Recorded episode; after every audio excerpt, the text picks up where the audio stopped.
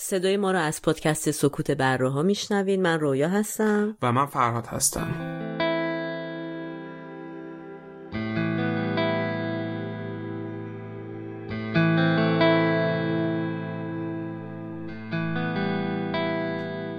تاریخ پخش این اپیزود 25 خرداد ماه 1400 خورشیدیه که برابر میشه با 15 جون 2021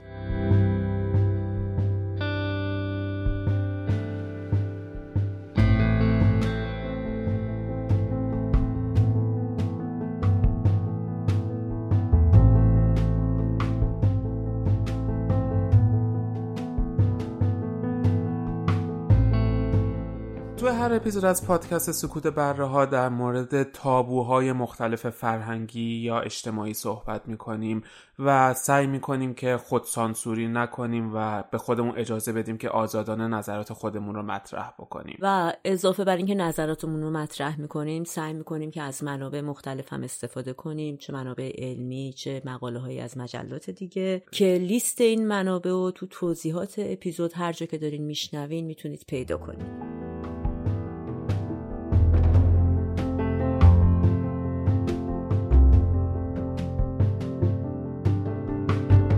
هر وقت که ما یه کاریو می‌کنیم و بعدش پشیمون میشیم مغز شامپانزه ما کنترل دستش گرفت بچه با مسئله به اسم شکست کمتر روبرو میشه نسبت به نسل قبلی خودش. پول اون چیز اولیه که اگر کارمون رو ول بکنیم اون پول رو از دست بدیم. یعنی رابطه رو دست بدیم نمیمیریم ولی احتمالا کارمون رو از دست بدیم میمیریم. خیلی آدما رو می‌بینید یه غذای گرونی سفارش میدن خوششون نمیاد ولی تا تهش می‌خورن به خاطر اینکه بابتش پول دادن. شکارچی ما نیاز داشتن چربی زیاد بخورن شیرینی زیاد بخورن. سال سی به بعد کمتر می‌بینید آدما ریسک رابطه شاید بشه گفتش. رها کردنش رو روزی که هنوز همه چی به کسافت کشیده اگه داریم برمیگردین خونه مثلا تو خونه کسی منتظرتونه. واقعا دوست داریم ببینیمش. من خودم همیشه آدمی بودم تو زندگیم که گیواب می‌کردم کویت می‌کردم یا ترک می‌کردم رها می‌کردم. خودم احساس کردم که من از ثبات بدم میاد. مثلا تو رابطه شخصی خودم اگه فکر کنم طرف همیشه هست دوست ندارم. تلخی بی پایان به نوعی بمونیم. به جایی اینکه بریم یه پایان تلخ داشته باشیم.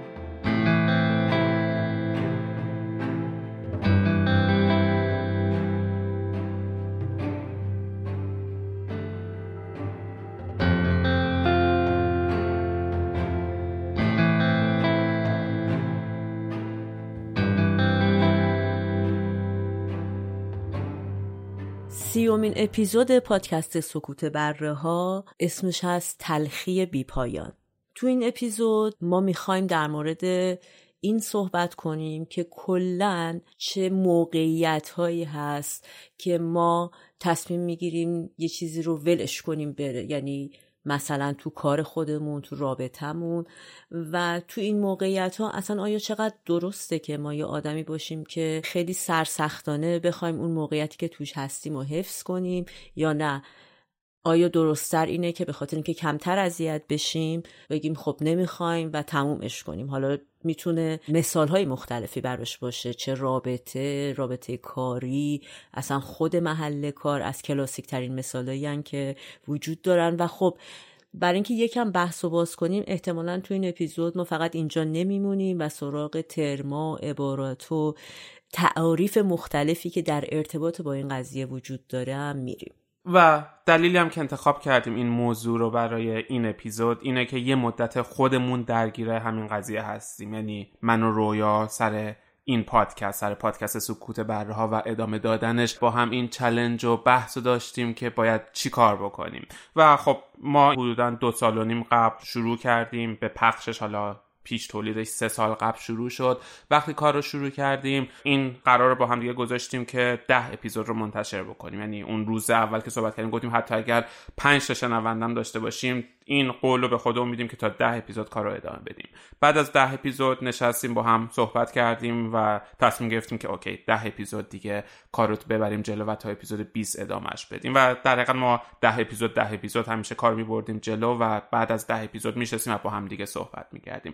تا امروز که رسیدیم به اپیزود سیوم و خب تو چند ماه گذشته چندین بار با هم دیگه این صحبت رو داشتیم که حالا چی کار می‌خوایم بکنیم؟ آیا می‌خوایم دوباره ده اپیزود دیگر رو ادامه بدیم یا کافیه اینجا تمومش کنیم. خب زندگی ما عوض میشه مشغولیات دیگه یا سرشلوغی دیگه واسه پیش میادش تو مرور زمان که باعث میشه سخت بکنه کار تولیدای پادکست و تا امروز هیچ وقت ما اپیزودمون یک ساعت هم عقب نیفتاد از اون زمان بندی خودش یعنی اون یک ماه یک باری که قرار بود پخش بشه همیشه پخش می‌شد.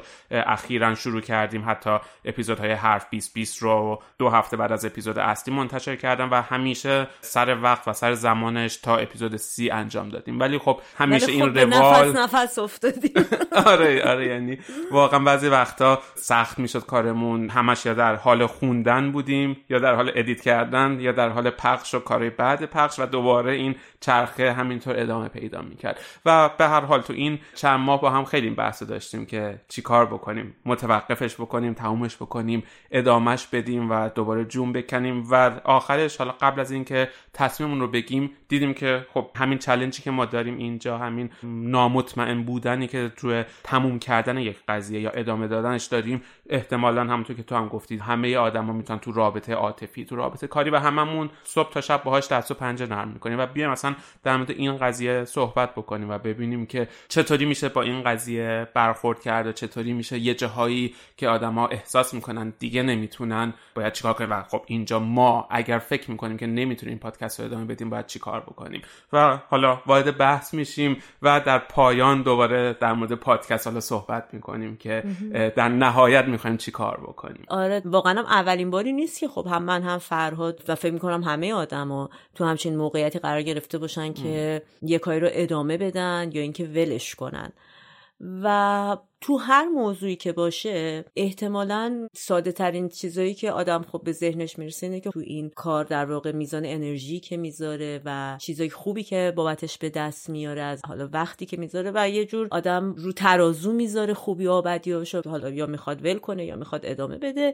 ولی خود این بحث ما رو برد سر یه مسئله که فکر می‌کنم مثلا در مورد مثال ما می‌تونه مطرح باشه. مثلا پادکسترهای دیگه ممکنه فکر کنن که سه سال اومدن کار کردن رفتن. و عین همین عبارت و ممکنه خودمون توی جاهای دیگه بارها بارها بارها به خودمون گفته باشیم. بقیه چی فکر می‌کنن؟ یا اینکه مثلا چی میشه؟ من انقدر زحمت کشیدم سه سال کار کردم الان بگم نه. و کلا این موضوعی هم هست که زیاد بهش پرداخته نشده. فکر کردیم که روی این قضیه یه بحثی داشته باشیم بد نیست. خب من وقتی که داشتم در مورد این موضوع میخوندم دیدم که چقدر نقل قولای مختلف از آدمای مختلف هست که مثلا نمی‌دونم تا شکست نخوری پیروز نمیشی تا ادامه ندی به قله نمی‌رسی. هیچ کسی برنده نمیشه مگر اینکه با پشتکار زیاد یه کاری رو انجام بده.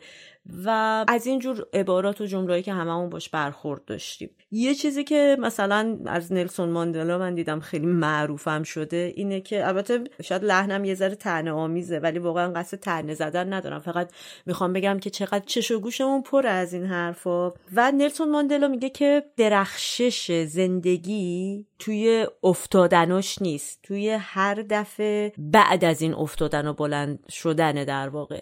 که ما هم حالا فکر می‌کنم ضرب مسئله معادل همچین جمله ای هم خیلی شنیده باشیم یا جملاتی شبیه ای. ولی مسئله اینجاست که اگه یکم بحث رو ببریم عقبتر ما هممون آدما جزو نیازهای اولیه‌مونه دوست داریم که احترام بذاریم به خودمون. دوست داریم که خودمون رو دوست داشته باشیم.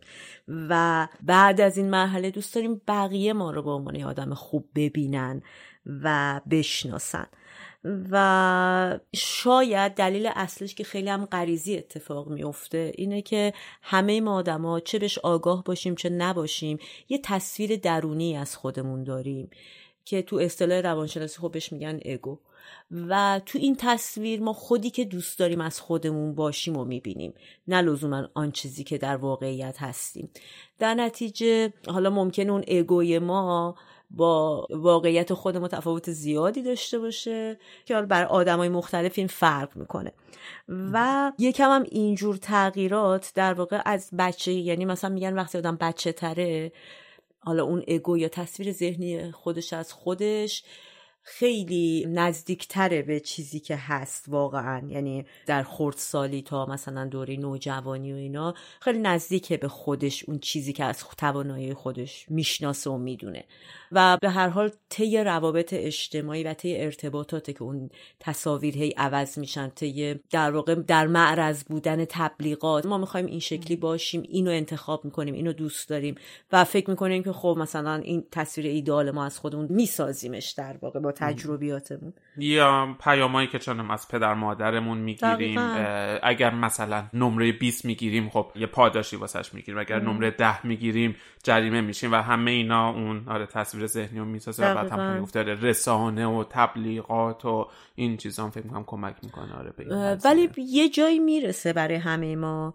که یه نقطه هایی هست تو زندگیمون که وقتی ما تو اون نقطه قرار می‌گیریم که حتما برای هر آدمی هم متفاوته عکس متفاوتی از خودمون می‌بینیم. چیزی رو از خودمون می‌بینیم که تو اون اگوه نیومده. در واقع انتظار نداریم که همچین عکس عملی نشون بدیم. ممکنه هممون تو موقعیتهایی باشیم که مثلا ما خودمون رو اصلا آدم حسودی نمی‌دونیم.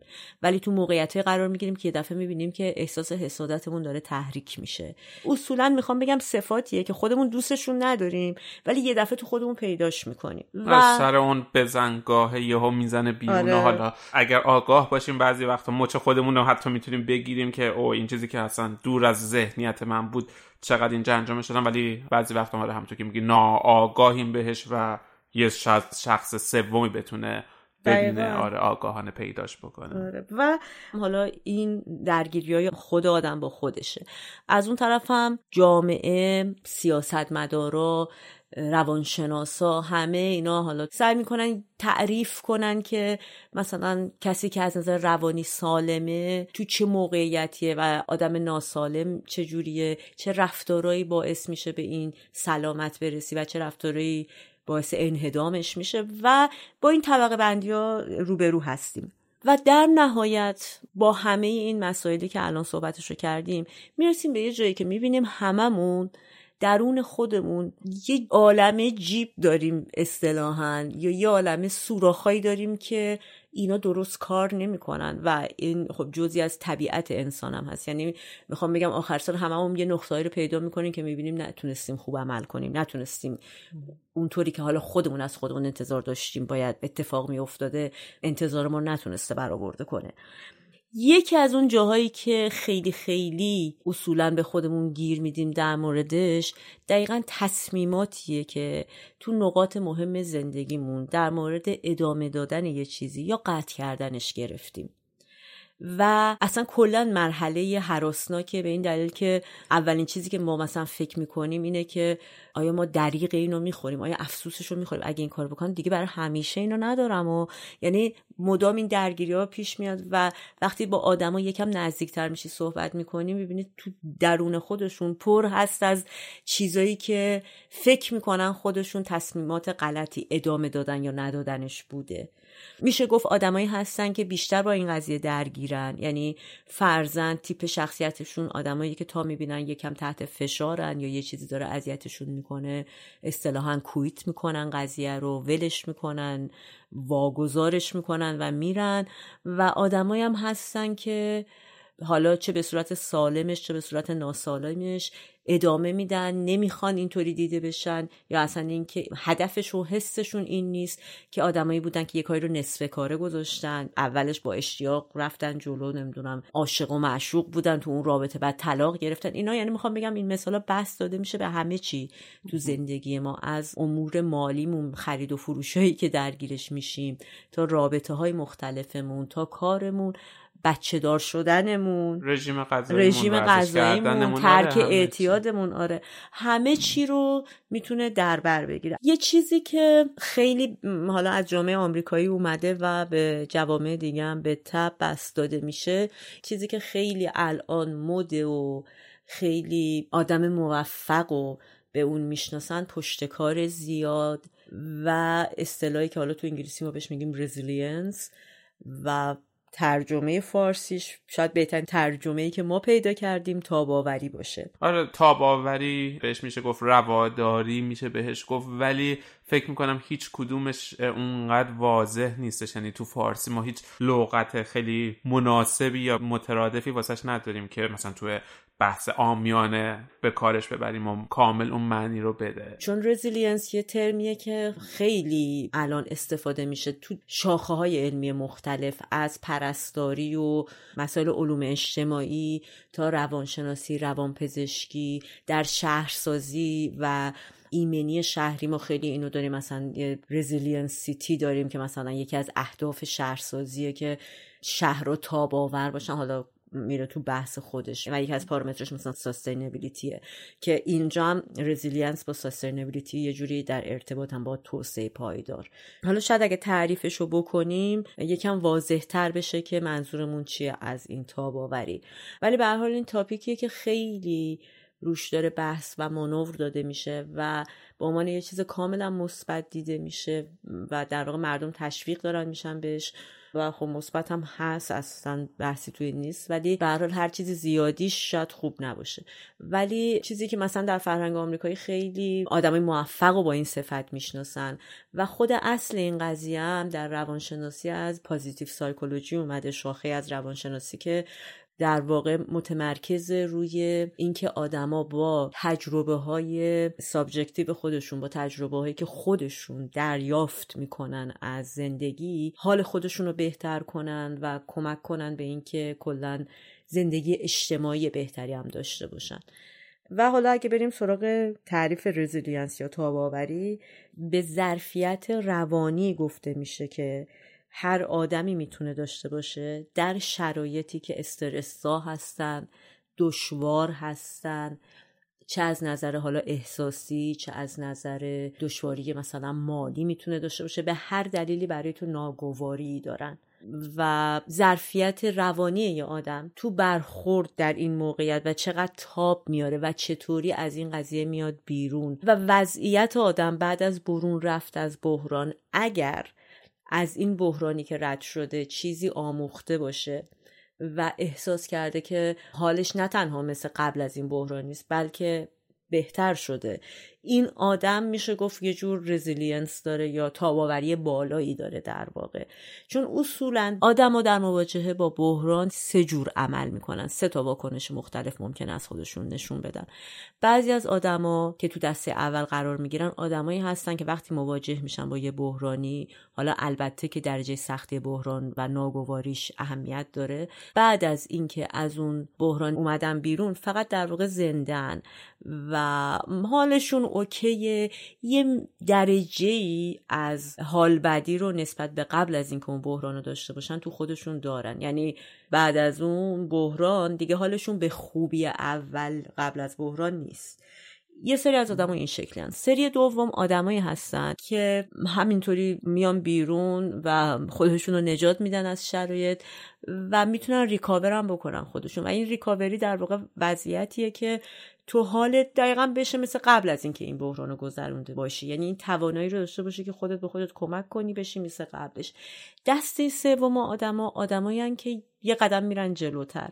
یعنی تو شرایط بحرانی آدمایی هستن که می‌تونن استرس رو بهتر شاید مدیریت کنن و یه چیزی هم به خودشون اضافه می‌کنن بعد از اینکه اون بحران رو پشت سر گذاشتن. و در واقع اینجاست که اون کلمه resilience تعریف خودش رو نشون میده که یک جور تاب‌آوری که با یه بازدهی همراه باشه. نه اینکه حالا فقط آدم قوی باشه که بتونه فقط تحمل کنه و یک شاید نمود فرسایشی وار رو داشته باشه تو این بحرانا آره و حالا خود این کلمه resilience هم تو آمریکام کلمه جدیدیه خیلی کلمه قدیمی نیستش و قدمتش تقریبا برمیگرده به پنجاه سال قبل که اولین بار یه دانشمندی به نام امی ورنر این کلمه رو استفاده کردش. این خانم امی داشتش یه تحقیق میکردش روی کودکانی توی یک محله فقیری توی هایتی بچههایی که تو شرایط نابسامانی بزرگ میشن پدر مادرهای فقیر معمولا بیکار یا الکلی دارن و در هیچ تربیت درستی یا حمایت خوبی تو خانوادهشون ندارن. و تو یک تحقیق طولانی مدتی که روی این بچه ها میکردش دیدش که بعد از گذشت زمان حدود دو سوم این بچه ها این روند بیمار رو ادامه میدن. یعنی اون بچه هام رو به خلاف میارن یا الکلی میشن. یا آینده روشن و درخشانی ندارن. اما در مقابل اونا یه سوم این کودکان آیندهشون رو تغییر میدن و آینده درخشان یا در حقیقت برای خودشون رقم می‌زنن. و در حقیقت امی دیدش که اون یک سوم انگار با یک نیروی یا با یک قدرتی اون شرایط نابسامان اون ناملایمات اون مشکلاتی که در پیرامونشون وجود داره رو کنار می‌زنن و می‌تونن رشد بکنن. و اون وقت امی این گروه رو resilient نامگذاری کردش این بچه ها رو. و امی اون موقع اینو اینطوری تعریف میکردش که این یه قدرتیه که به آدما کمک می‌کنه که به صورت موثر استرس های درونی و استرس های بیرونیشون رو بهش فائق بیان و بتونن باهاش مقابله بکنن. بعد از اون این تحقیقات ادامه پیدا کرد و مثلا تو دهه 80 یک تحقیق دیگه تمرکز خودش روی والدینی که شیزوفرنی دارن گذاشتش و دیدش که بچه هایی که توی یک محیطی بزرگ میشن که یکی از والدینشون شیزوفرنی داره حمایت خوبی از خانوادهشون نمی‌گیرن و این می‌تونه باعث بشه که مشکلات روانی یا مشکلات بیشتری تو زندگیشون نسبت به بچههایی که توی خانواده های سالم رشد می‌کنن داشته باشن.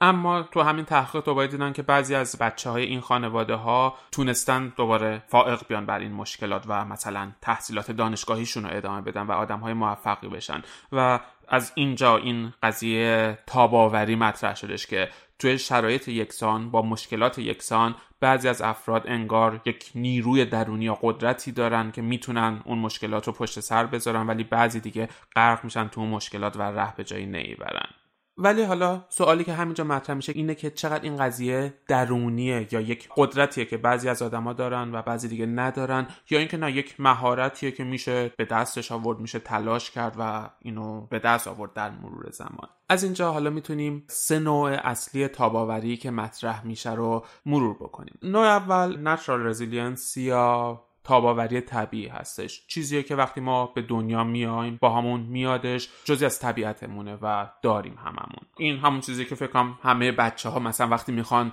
راه رفتن رو شروع بکنن باهاش مواجه میشن. میافتن زمین ولی هم جزی از طبیعتشون. آره آره میافتن و بلند میشن و یعنی دقیقا اون تاباوری طبیعیه که هممون داریم تا بتونیم راه بریم. شاید واسه یه آدم بالغ مثلا یک شکست اینطوری دفعه سوم دقیقا ول بکنه و بگه دیگه نمی‌خوام تو عمرم راه برم. ولی خب هیچ وقت بچه رو ندیدیم که حالا اگر مشکل فیزیکی نداشته باشه از نظر روانی اینجا ول بکنه و بگه نه دیگه نمی‌خوام راه برم. مدل دوم adaptive resilience هستش یا شاید بشه گفت تاب‌آوری تطبیقی. چیزی هستش که ما به مرور زمان بر اساس شکست هایی که برامون اتفاق میفته مشکلاتی که برامون پیش میاد زمین هایی که می‌خوریم و بلند میشیم استرس هایی که برامون میاد و بهشون پیروز میشیم و غلبه می‌کنیم در تمام اون درس هایی که تو بالا پایین های زندگی یاد میگیریمشون و بر اساس تجربه یاد می‌گیریم که چطوری با اینا مقابله بکنیم. همیشه یه چیزی که میگن اون چیزی که تو رو نکشه قوی ترت می‌کنه. همونه. اگر نمیری دفعه دیگه واقعا فکر کنم یک پله همیشه قوی تر میشیم. آره جلوتر میشیم. اون مشکل دیگه نمی‌تونه اونقدر ما رو زمین بزنه. و نوع سوم restored resilience هستش. یا بهش learned resilience هم میگن. دقیقا تاب‌آوری آموزشیه. چیزیه که می‌تونیم مثلا با خوندن با خودآگاهی با کار کردن روی خودمون با یاد گرفتن تکنیک های مختلف اینو یاد بگیریم و دقیقا اون تاب‌آوری natural یا طبیعی که از کودکی داشتیم و دوباره بازیابیش بکنیم. دوباره به دست بیاریمش و بتونیم ازش استفاده بکنیم. و خب فکر می‌کنم از اینجا مشخص میشه که این تاب‌آوری چیزیه که هممون می‌تونیم داشته باشیمش. اما یا نیاز به تجربه های سخت داره یعنی رفتن توی اون مشکلات و درس گرفتن ازشون یا اینکه با تکنیک های مختلف یاد بگیریم چطوری روانمون رو قوی تر بکنیم و بتونیم روی اون استرس ها بهشون غلبه بکنیم. و در قبال این سه تا نوعی که تو گفتی که سه نوع resilience وجود داره که در آدما پیدا میشه و معمولا مخلوطی از هر سه تو آدما میشه. دست به دست هم بدن تا اون resilience هر آدمی و تاب‌آوری هر آدمی رو بسازن. آدم ها در برخورد با این مسئله سه جور نگاه دارن به این قضیه که به صورت مدل اینا رو معرفی کردن. یه مدل هست به اسم compensatory model که به فارسی بخوایم بگیم شاید مدل جبران کننده باشه.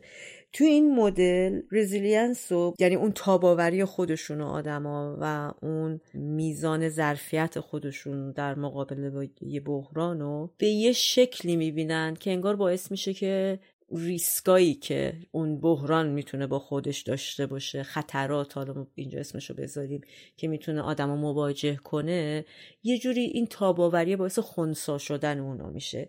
یعنی در واقع این مدلایی که الان داریم اینجا توضیح میدیم روش هایی هستن یه جور متدایی هستن که هر آدمی در مقابله با یه بحرانی اونا رو می‌تونه مثلا این شکلی بیشتر نگاه می‌کنه. مثلا احساسش با خودش اینه که اگه تاب بیاره این تاباوری باعث میشه که مثلا بعدا ضرر کمتری بکنه یا ریسک کمتری براش داشته باشه. مدل دوم چلنج مدل یا مدل چالشی که تو این مدل آدما سعی می‌کنن وقتی می‌خوان تاباوری داشته باشن یا جلوی یک مسئله دوام بیارن سعی می‌کنن اینجوری نگاه کنن که این استقامت و مقاومت و پشت کار و در اینال انطاف پذیریشون باعث میشه که خود اون مسئله رو انقدم بغرنج نبینن. یعنی یه جور تفکری دارن به اینکه هر چقدر مقاوم تر باشن باعث میشه که اون مسئله کوچکتر به نظرشون بیاد و خود این قضیه باعث میشه که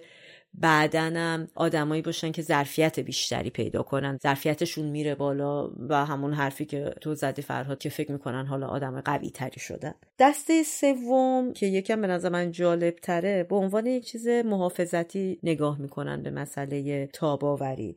تو این دسته اصولا آدمایی هستن که در واقع مهارت های مدیریتی قوی دارن و مهارت های احساسی یعنی احساسات خودشون رو بهتر می‌شناسن می‌تونن خودشون رو بهتر مدیریت کنن. و این دسته معمولا هم تحصیلات دانشگاهی دارن یا مثلا مهارت های شغلی خاصی دارن. شاید سطح مطالعهشون بالاتر باشه.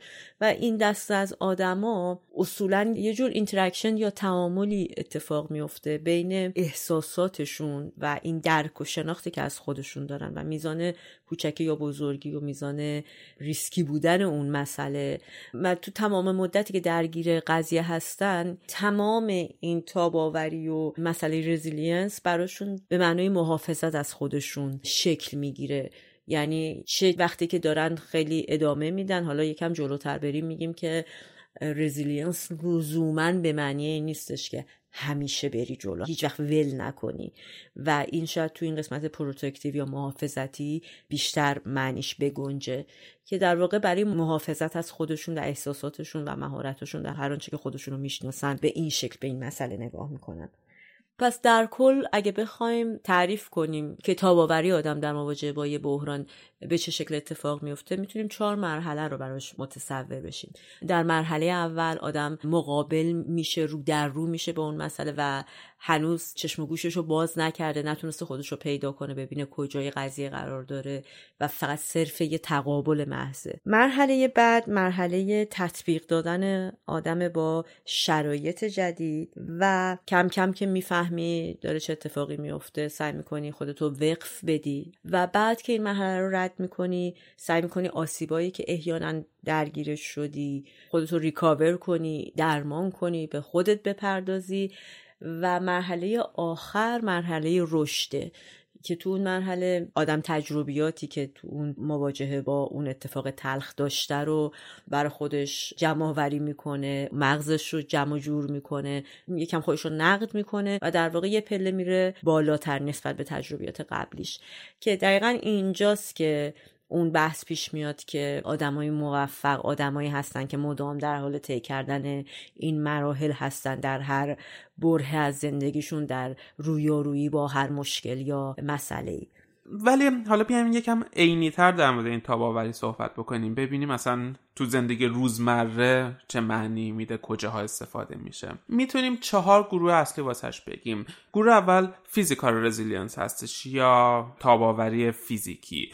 که اون قدرت فیزیکیه که ما داریم و حالا هر کدوم از اینا رو می‌تونیم توی دستبندی های مختلف بگیم. یعنی مثلا توی شرایط بحرانی زندگی می‌تونه این تاباوری فیزیکی بعد از یک عمل جراحی یا یک تصادف سخت باشه که شاید عضویمون رو دست بدیم و یک جراحی خیلی سخت داشته باشیم و بعد بتونیم خودمون رو ریکاور بکنیم بتونیم بازیابی بکنیم و از اون شرایط در بیایم. دسته بندی دوم این مشکلات فیزیکی مشکلات مقطعی هستش. مثلا وقتی می‌خوایم چه می‌دونم تو یک مسابقه دو ماراتون شرکت بکنیم یا وقتی یک دعوای خیابونی مثلا واسمون پیش میاد بدنمون چطوری تاب آوری داره و در نهایت تو زندگی روزمرهمون اینکه بدن ما برای اینکه مثلا کارهای خونه رو بکنیم یا وسایل خونه رو جابجا بکنیم یا خریدای سنگین رو بلند بکنیم چقدر قدرت داره. اینا اون قسمتی که تاب‌آوری فیزیکی رو تعریف می‌کنه. گروه دوم mental resilience یا تاب‌آوری روانی هستش که برمیگرده به تمام اون قدرتی که ما روی فکر کردنمون روی قدرت تفکرمون روی سبک سنگین کردن قضایا روی اینکه تو شرایط مختلف بتونیم گزینه های مختلف رو بسنجیم و بهترین تصمیم رو بگیریم. تمام اون قدرتی که ذهن ما داره توی این گروه جا می‌گیره و شاید قسمت مهمی از چیزی که ما داریم امروز بحث می‌کنیم برمیگرده به این قسمت که دوباره اگر بخوایم توی شرایط مختلف بگیم مثلا توی شرایط بحرانی زندگی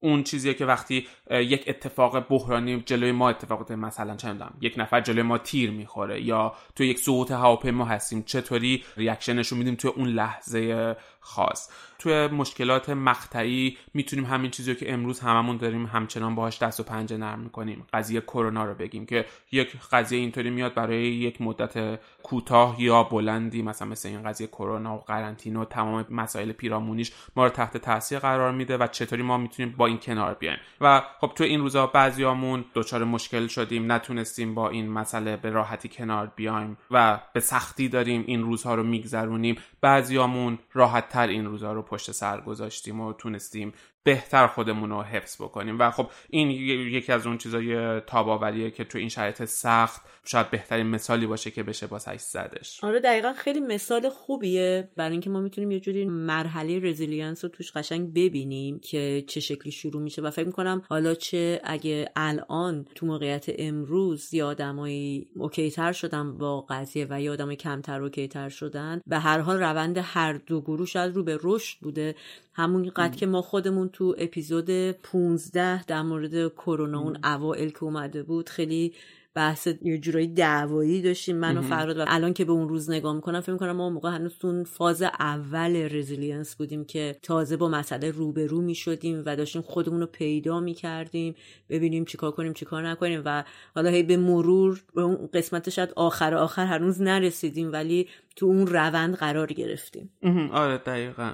و خب حالا از اینجا بریم به گروه بعدی که emotional resilience یا تاب‌آوری احساسی هستش. دقیقا اون هوش اجتماعی ما اون آگاهیمون به احساساتمون و اینکه چطوری می‌تونیم با احساساتمون کنار بیایم و احساسات مختلفمون رو بروز بدیم توی این دسته بندی جای می‌گیره. و باز دوباره اگه بخوام یک مثال تو اون بحران های زندگی بزنیم مثلا مثل مرگ عزیز این داستان که وقتی یک کسی میمیره چطوری باهاش کنار میایم و این قضیه رو handle می‌کنیم. یا توی مشکلات مقطعی پایان یک رابطه می‌تونه مثلا جزء این باشه یا رابطه ای که با والدینمون داریم با partner مون داریم تمام اینا جزو این تاب‌آوری احساسی قرار می‌گیره. و در نهایت مثال آخر یا گروه آخرش social resilience یا تاب‌آوری اجتماعی هستش. اون چیزیه که رابطه ما رو به عنوان یک فرد تو اجتماع شکل میده. رابطه ما با همکارانمون تو گروه دوستانمون تو گروه کاریمون و تو اجتماعمون.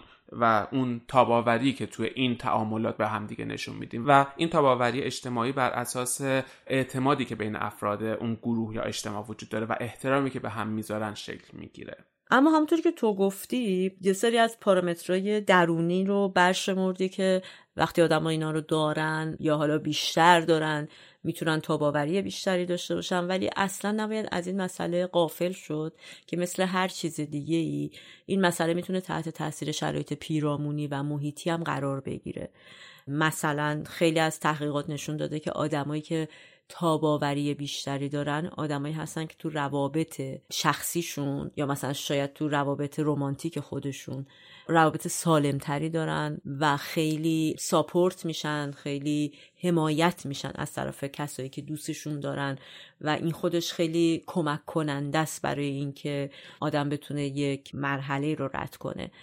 و از اون طرف دیگه مثلا اتفاقاتی که در کودکی میفته برای آدما می‌تونه تأثیر بذاره توی کم شدن میزان تاباوری آدم. به خصوص خیلی اشاره شده به مسئله بولی و در واقع دست انداختن بچه ها در کودکی حالا چه توسط بزرگسالا چه همسنا و خواهر برادر و هر چیزی. که خود این مسئله می‌تونه خیلی تو اون سن عزت نفس و یا تصویری که بچه از خودش و تواناییش داره رو مخدوش کنه و باعث شه که یه جور شکنندگی احساسی توش رخ بده. یا مثلا از اونور استرس های پیاپی یا تروما های پیاپی می‌تونه این تاباوری رو ضعیف و ضعیفتر بکنه. یعنی اگر مثلا یک موقعیت بحرانی برای ما اتفاق بیفته ما رو بزنه زمین تلاش بکنیم تاب‌آور باشیم بلند بشیم ولی هنوز نفس نکشیده بحران بعدی بیاد و بحران بعدی بیاد یه جوری ما رو نکنه آدم. آره فرصت دقیقا نفس کشیدن نمیده و ما رو توی اون حالت fight or flight که قبلا تو اپیزود مختلف هم صحبت کردیم یا جنگیدن یا فرار کردن که یه حالت غریزی بدن ماست قرار میده و دیگه وقتی نداریم که تاباوری رو تو خودمون در حقیقت رشد بدیم یا پرورشش بدیم و معمولا حتی آدم هایی که مثلا تاباوری بالایی دارن اگر تروماهای پشت سر هم براشون اتفاق بیفته به مرور زمان این تاباوریشون تحلیل میشه و ضعیفتر میشه و در حقیقت اون مقاومتشون رو از دست میدن. و حالا تجربه این ناگواری ها در کودکی و همطور در بزرگسالی ما رو میرسونه به یه ترمی به عنوان emotional fragility که شکنندگی احساسی بهش میگیم و شاید بشه گفت نقطه مقابل در واقع رزیلینسه شکنندگی احساسی یه جور شخصیت یک خصوصیت شخصیتیه که به تمایل آدم برای اینکه خودشو کم ببینه کم ارزش احساس کنه. به اندازه لازم احساس نکنه که کافیه و همش فکر کنه یه کمبودی داره یه نقصی داره و احساس کنه که خیلی آسیب پذیره. کلا از نظر احساسی ممکنه خیلی احساسات پایدار نداشته باشه و خیلی حالتاش متغیر باشن حالت خود سرزنشیش زیاد باشه.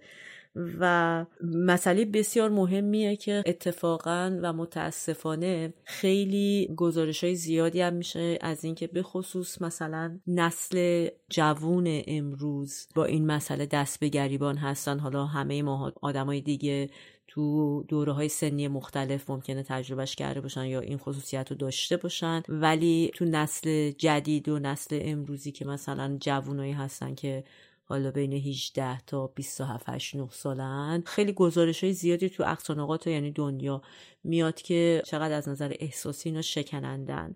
و یکی از دلایلی که توضیحش هم میدن اینه که چون اتفاقا پدر مادره 20 سال اخیر آدمایی هم هستن که برعکس نسل قبلی پدر مادرها خیلی فرزند سالاری حالا اصطلاحا میگن حاکم شده و خیلی سعی می‌کنن بهترین شرایط رو بر بچه‌هاشون مهیا کنن بهترین امکانات رو در اختیارشون بذارن خیلی ساپورتشون کنن تو مراحل مختلف زندگی حالا از بچگی حمایتشون کنن کلاسای مختلف میذارنشون. و مدام در حال یادگیری مهارت های مختلف هستن. ولی یک چیزی رو از فرط این دوست داشتن زیاد یا فرط این رسیدگی زیاد ازش قافل میمونن و اون مسئله اینه که بچه با مسئله به اسم شکست کمتر روبرو میشه. نسبت به نسل قبلی خودش. ما هممون مثلا بچه‌هامون تا یه مهارتی یاد می‌گیرن خیلی تشویق می‌کنیم. خیلی هم دست خود اونم نیست. مثلا همش میگیم چقدر خوب انجام دادی چقدر تو این کار قوی بودی. آفرین نمی‌دونم. و این به مرور باعث میشه که بچه یه تصویری از خودش در ذهن خودش بسازه که فکر کنه که تو همه کاری خیلی خوبه. همه جا داره خیلی خوب پیش میره و کمتر هم اشاره میشه به اینکه خب مثلا آدم می‌تونه این کارو بلد نباشه یا این کارو نخواد بکنه یا هر چیز اینطوری. و یکم که بچه بزرگتر میشه میره تو اجتماع با دنیای واقعی در ارتباط میشه که در واقع همون سنیه که الان ازش گزارشاتی میاد که درگیر شکست های احساسی مختلف هستن بچه ها با این واقعیت روبرو میشه که نه اونقدی که پدر مادرش می‌گفتن آدم خاصی نیست. اونقدی که اونو ازش تعریف می‌کردن توانایی نداره. و این باعث اون شکست احساسی میشه درون بچه و خیلی متمایل میشه به گوشگیری به اینکه زیاد نخواد آدم رو ببینه و درونن به توانایی خودش شک می‌کنه به اینکه به اندازه کافی شاید باهوش نیست نمی‌دونم مهارت های مختلف بلد نیست و واقعا هم این تیپ بچه ها ممکنه تو مدیریت کردن احساسات خودشون ناتوانیایی داشته باشن. و این روند به مرور باعث میشه که اون جوون یا حالا تو هر سنی که ما داریم در صحبت می‌کنیم رابطه خودش با خودش هم دچار مشکل بشه. یعنی خیلی دوست نداشته باشه به خودش نگاه کنه نگاه درونی منظورمه. و خودش رو نقد کنه یه رابطه نزدیکتری با خودش پیدا کنه. خودش رو بشناسه.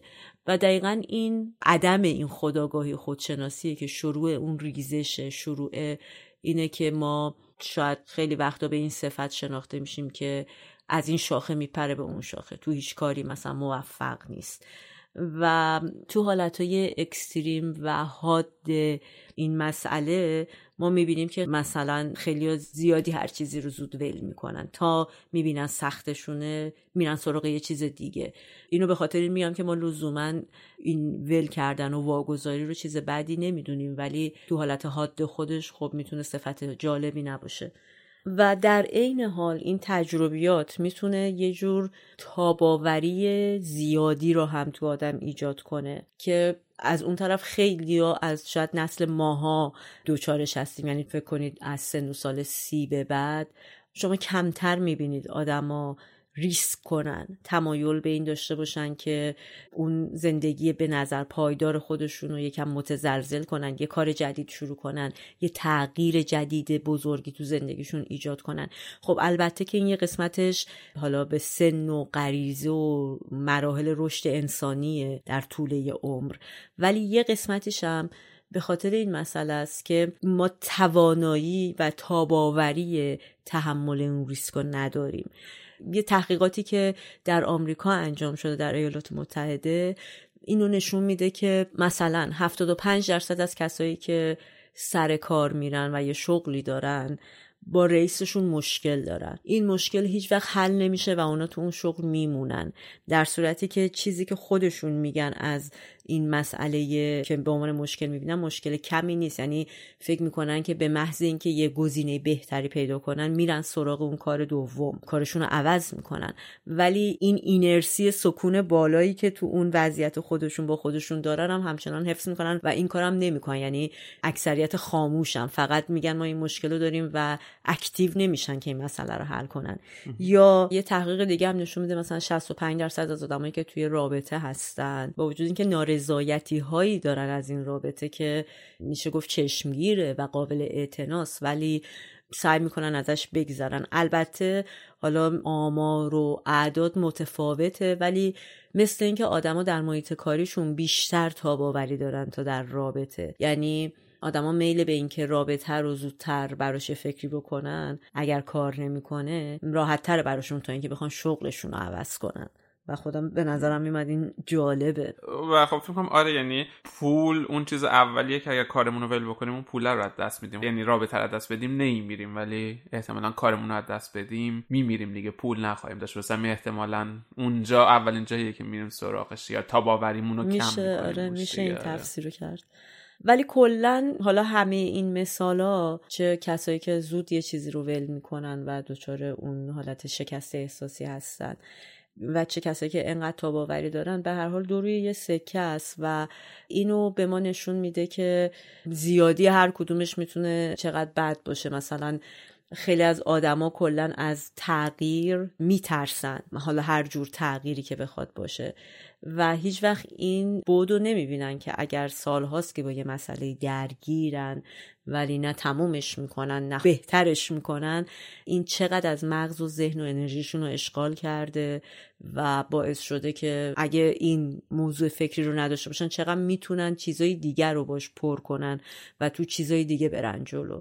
ولی من فکر می‌کنم که کلا انسان تمایل به تساهل داره. و سختشه براش تغییر. یعنی همیشه ما وقتی مجبور شدیم تو طول تاریخ و به قول فرهاد اجداد بیابانگردمون رو اگه نگاه کنیم همیشه به یک دلیل جبری ما تغییر رو پذیرفتیم. یا برای نجات خودمون بوده زنده بودن بیشتر.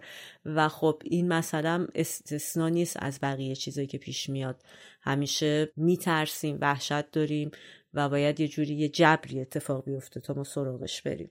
و از اون ور حالا بیام ببینیم اصلا چرا این تاباوری که داریم این همه در حرف می‌زنیم چیزی که سخته برای ما. یعنی این همه در حرف می‌زنیم و می‌دونیم که چیز خوبیه و در این حال چیز سختیه.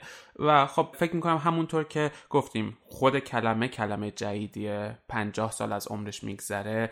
حضور و وجودش هم توی نوع بشر چیز جدیدیه. یعنی اگر دوباره برگردیم به همون اجداد شکارچیمون اونها شاید تاباوری براشون اونقدر مطرح نبوده یا به نوع دیگه ای براشون مطرح بوده. و خب حالا برای اینکه بخوایم این بحث یکم بیشتر باز بکنیم یه ذره بیایم در مورد مغز آدم حرف بزنیم و ببینیم که مغز ما چطوری بازخورد میده به این شرایط مختلف. یه مدلی که میاد مغز رو تعریف می‌کنه مدل سگانه مغزه که قبلا تو اپیزود 16 که در مورد مدیتیشن صحبت می‌کردیم اونجام در مورد این قضیه حرف زدیم. و خب حالا اینجا دوباره مرورش می‌کنیم. تو این مدل میان مغز رو به سه گروه مختلف تقسیم می‌کنن. قسمت اول مغز اون قسمت بیسیک یا ابتداییه که تو این مدل بهش میگن مدل شامپانزه. اون قسمتیه که وظایفش قرایز اولی و اصلی ماست و مشترک بین ما و بقیه خوردن خوابیدن سکس داشتن توالت رفتن و مسائل اینطوریه. قسمت دوم قسمت انسانی مغزه. اون قسمتی که مسئول فکر کردن منطق داشتن دلیل پیدا کردنه و کارهای پیچیده زندگیمون رو یا مسائل پیچیده زندگیمون رو اون قسمت انجام میده. و در نهایت قسمت سوم قسمت کامپیوتر مغز ما هستش که وظیفش یادآوری و انجام کارهای روتین زندگیه. مثلا اتو کردن لباس رانندگی کارهای مختلفی که ما انجام میدیم. و این قسمت کامپیوتر و قسمت انسانی مغز با همدیگه در صلح و صفا زندگی می‌کنن. مثلا ما می‌تونیم رانندگی بکنیم و در مورد عمیقترین مسائل بشری با بغل صحبت بکنیم. مغزمون منطق داره داره تجزیه و تحلیل می‌کنه اما رانندگی رو به صورت یک کار روتین انجام میدیم یا لباسامون رو اتو می‌کنیم و با همکارمون حرف می‌زنیم یا مثلا موسیقی گوش میدیم و کار می‌کنیم. اینا با همدیگه تداخل ندارن و این دو قسمت مغز با همدیگه کامل در صلح و صفان. اون قسمت شامپانزه مغز تمام مدت در حال مشاهده است. تمام مدت داره دورورش رو نگاه می‌کنه و یک عملکرد بسیار ساده داره. در هر لحظه از خوش می‌پرسه آیا خطری داره من رو تهدید می‌کنه یا نه؟ و اگر خطری تهدیدش بکنه سریع عکس عمل نشون میده. مثلا ما داریم رانندگی می‌کنیم در مورد یک موضوع بسیار عمیق فلسفی هم با بغل دستمون صحبت می‌کنیم و یک یک ماشین میپیچه جلوی ما. اینجا اون لحظه ای که اون مغز شامپانزه ما نگاه می‌کنه خطر وارد شد بلافاصله کنترل از دو قسمت دیگه می‌گیره و سریعا آدرنالین رو ترشح می‌کنه تو بدن و فرما میده که پامونو بکنیم رو ترمز و تمام در حقیقت سیستم های دیگه مغزی ما رو خاموش می‌کنه. خب این اون چیزیه که ما هزاران سال یا ده ها هزار سال باهاش رشد کردیم و در حقیقت مغزمون تکامل پیدا کرده. توی اجداد شکارچی ما این قسمت شامپانزه مغز بسیار قوی بوده. اونا خیلی احتیاج به منطق و فکرهای فلسفی یا کارهای روزمره نداشتن. بیشتر می‌خواستن برن شکار. اون قسمت شامپانزه باید تمام مدت اطرافش رو نگاه می‌کرد خطرها رو در حقیقت مشاهده می‌کرد و بازخورد مناسب نشون می‌داد. اما در دنیای مدرن در صد سال گذشته مدل استرس های ما مدل مشکلات ما فرق کرده. با بحران های جدیدی دست و پنجه نرم می‌کنیم. اما مطمئنا مغز ما به این سرعت تکامل پیدا نمی‌کنه و دوباره در مقابل تمام این مشکلات در مقابل تمام این استرس ها اون قسمت شامپانزه مغز ماست که کنترل دستش می‌گیره و عکس العمل نشون میده. مثلا رئیس ما از ما شکایت می‌کنه یا یک ایمیل بد به ما می‌زنه. بلافاصله اینجا منطق ما خاموش میشه شامپانزه کنترل دست می‌گیره عصبانی میشه و شروع می‌کنه اونم داد زدن و بازخورد منفی دادن توی خیابون همین اتفاق میفته تو همه جا با مشکلات استرس های روزمره که برامون اتفاق میفته به جای اینکه با منطق اونو حل بکنیم شروع می‌کنیم با اون قرایز حیوانی خودمون یا چیزی که داشتیم چنم ده هزار سال قبل با یک گرگ می جنگیدیم امروز هم با همون می جنگیم و خب از اینجا مشکل ایجاد میشه. و هر وقت که ما دقیقا یک کاریو می‌کنیم و بعدش پشیمون میشیم این اونجاست که این مغز شامپانزه ما کنترل دستش گرفته بودش. و خب حالا این اونجاست که تاباوری برای ما سخت میشه. یعنی همون مدل های مختلفی که از تاباوری گفتیم اجداد ما احتمالا فقط تاباوری فیزیکی رو لازم داشتن یا بیشتر اون براشون مطرح بود که از نظر فیزیکی قدرت داشته باشن که بتونن زنده بمونن. دیگه احتیاجی به تاباوری اجتماعی و عاطفی و روانی به اون صورت نداشتن. ولی امروز... اصلا انقدر پیچیده نبوده دیگه. آره آره. ولی امروز ما به اون تاباوری روانی اجتماعی و عاطفی خیلی خیلی بیشتر نیاز داریم تا فیزیکی. یه مثال دیگه که میشه واسه این زد و فکر می‌کنم که بیشتر بیشترمون تو دوران مختلف زندگیمون باهاش دست و پنجه نرم کردیم. قضیه رژیم غذایی ماست. و اینجا که از اون جاهیه که این تاباوری بسیار توش مطرح میشه. یعنی ما تصمیم می‌گیریم مثلا غذای سالم بخوریم غذای خوب بخوریم اما معمولا خیلی وقتها شکست می‌خوایم روی این قضیه. و دوباره اینجا اونجاست که اگه برگردیم به اجداد شکارچی ما اونها غذا خوردنشون متفاوت بودش. اونها نیاز داشتن چربی زیاد بخورن شیرینی زیاد بخورن و وقتی به منبع غذا دست پیدا می‌کردن بخورن و این چربی رو تو بدن خودشون جمع بکنن. چون امکان داشت امروز یک شکار بکنن و این گوشت رو بعد میخوردن که چربی جمع کنن یا به یک درخت میوه برسن و هر چقدر می‌تونن اون قند تو بدن خودشون جاسازی بکنن و بعد از اون تحرک نکنن تا این چربی ها تهنشین بشه و بتونن واسه روزهای سختی نگهش دارن. خب ما با اون مغز و با اون فرمت رسیدیم به امروزی که در یخچال باز می‌کنیم همه غذاها توش هست و باز هم مغز ما فکر می‌کنه که شاید فردا قحطی بشه و امروز باید چربی جمع بکنه. اما از اونور به خاطر مناسبات دنیای مدرن ما می‌خوایم رژیم بگیریم غذاهای کم چرب بخوریم بریم توی باشگاه بدویم و تمام اون چربی رو از بین ببریم و دقیقا این مخالف اون مغز شامپانزه ماست که فکر می‌کنه چربی چیز خوبیه براش باید اونو نگه داره. غذا چیز خوبیه باید بیشتر بخوره. و برای همینه که اینجا تاب‌آوری توی ورزش کردن و توی رژیم غذایی گرفتن برای ما جز سختترین کارهاست و همیشه داریم باهاش به نوعی دست و پنجه نرم می‌کنیم. خیلی مثال خوبی زدی برای اینکه حالا از یه زاویه دیگه خود این کم کردن وزن و اینا یکی از مثالای resilience. و همونقدرم خیلی شنیدیم که خیلی از کسایی که این قضیه رو امتحان می‌کنن ول می‌کنن وسط کار. و یه چیزی که خیلی توی این قضیه اهمیت پیدا می‌کنه شاید بیشتر از همه این بحثایی که در مورد این مسئله کردیم مسئله توقع و انتظار آدم از خودشه که می‌تونه برگرده به اون تصویر اگویی که اول بحث گفتیم. از خودمون چی انتظار داریم و خودمون رو به چه شکلی می‌بینیم. و اصولا کسایی که خیلی انتظارشون از خودشون بالاست معمولا اهدافی هم که می‌ذارن برای خودشون اهدافیه که یک کم غیر واقعی به نظر میاد. مثلا طرف وارد یه رژیم غذایی میشه می‌خواد در عرض مثلا دو ماه ده کیلو وزن کم کنه. خب نخوردن غذای خوشمزه سخته. ورزش کردن سخته.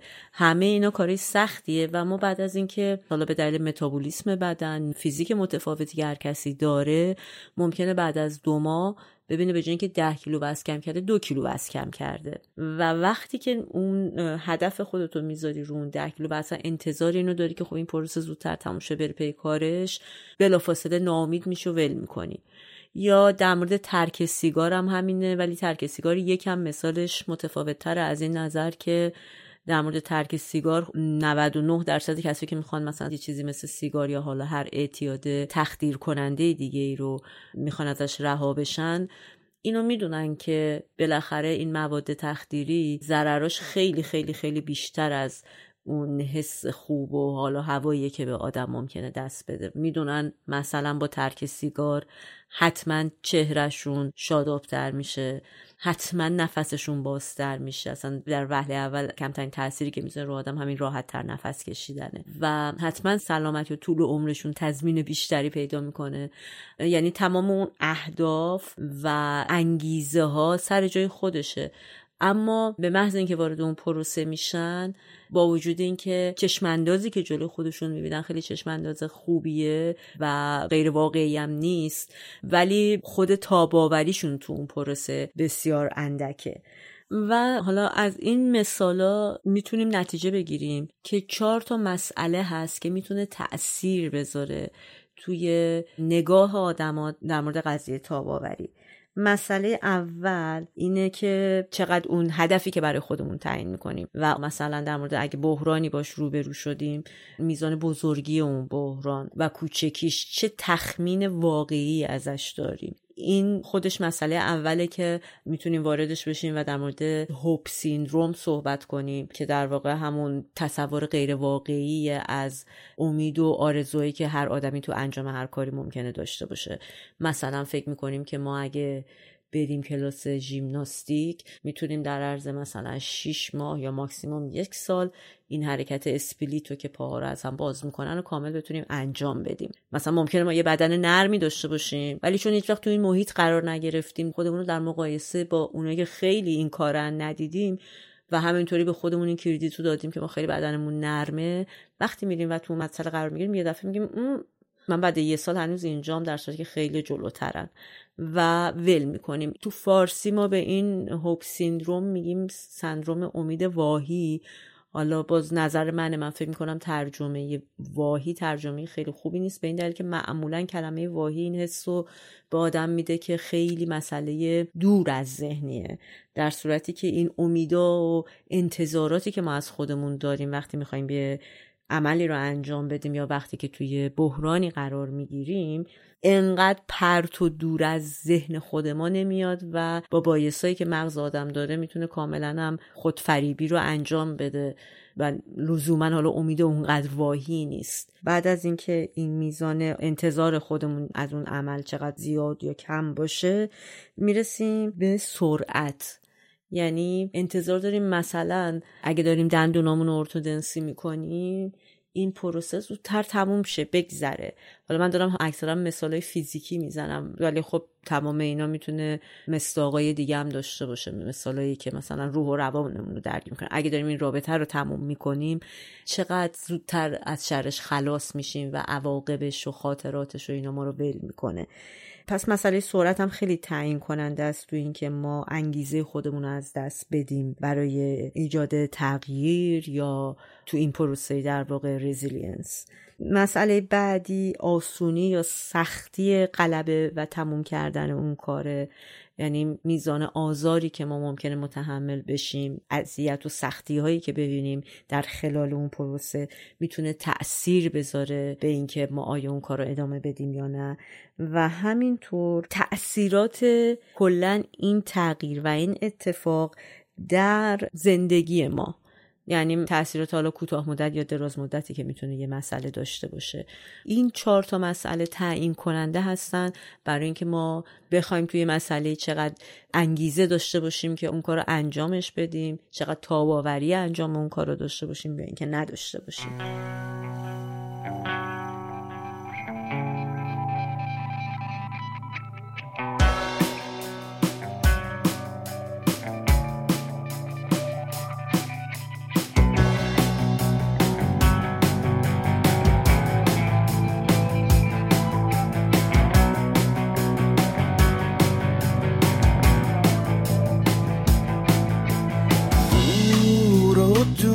دورتر با هر نفس. آرزوها بیرون از قفس.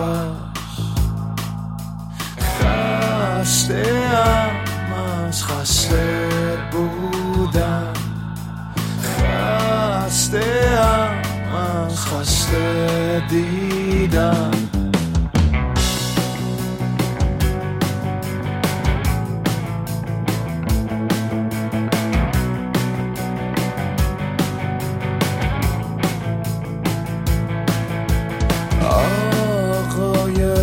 دکتر گوش کن به من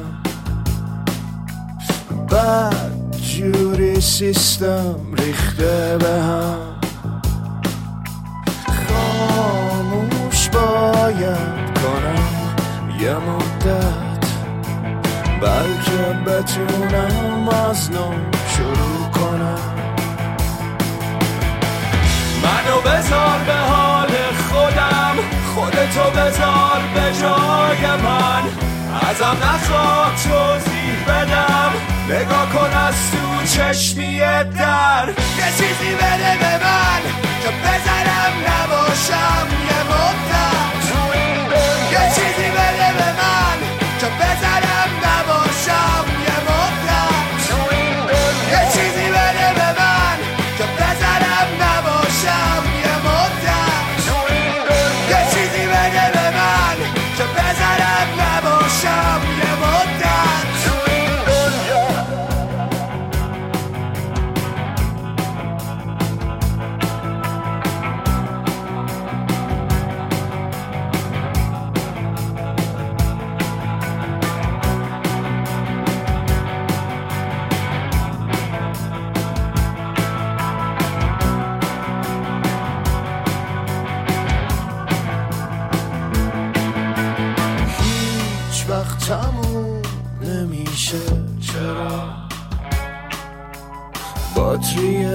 پسر بچه دست فروش.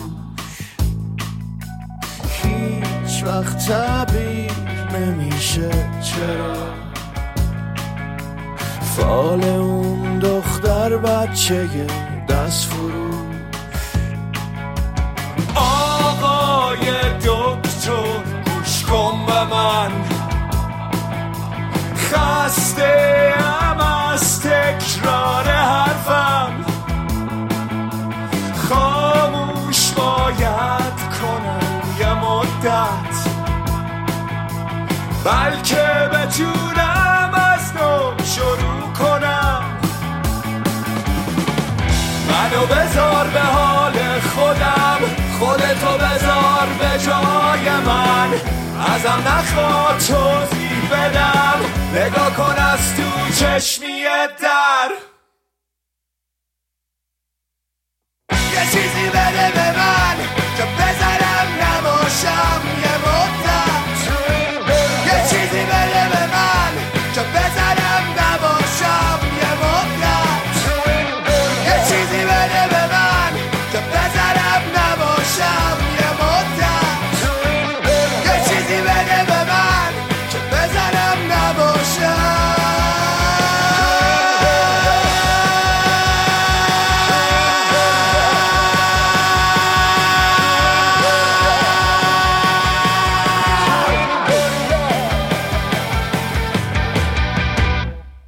قطعه‌ای که شنیدیم یه چیزی بده به من از گروه بی‌بند و از آلبوم نمیشنوم صدات رو بود. همونجا که حالا تو هم گفتی resilience بعضی وقتا می‌تونه اثر منفی داشته باشه دیگه. یعنی همیشه هم لزوما تاب‌آوری چیز خوبی نیستش. و بعضی وقتا باید رها بکنیم ول بکنیم quit بکنیم ترک بکنیم همونطور که تو هم دوباره تو شغل و روابط عاطفی و اینا گذرا بهش اشاره کردی واقعا شاید بعضی وقتا بهتر باشه که تاب‌آور نباشیم و رها کننده باشیم. و مثلا میشه یه مثالی زد که شاید خیلی احمقانه باشه تو وهله اول ولی احتمالا ما هر روز تو زندگیمون نوع اینو تکرار می‌کنیم. اینه که فرض کنیم که توی یک ماشین نشستیم داریم رانندگی می‌کنیم و می‌خوایم از شمال ایران بریم به سمت جنوب ایران.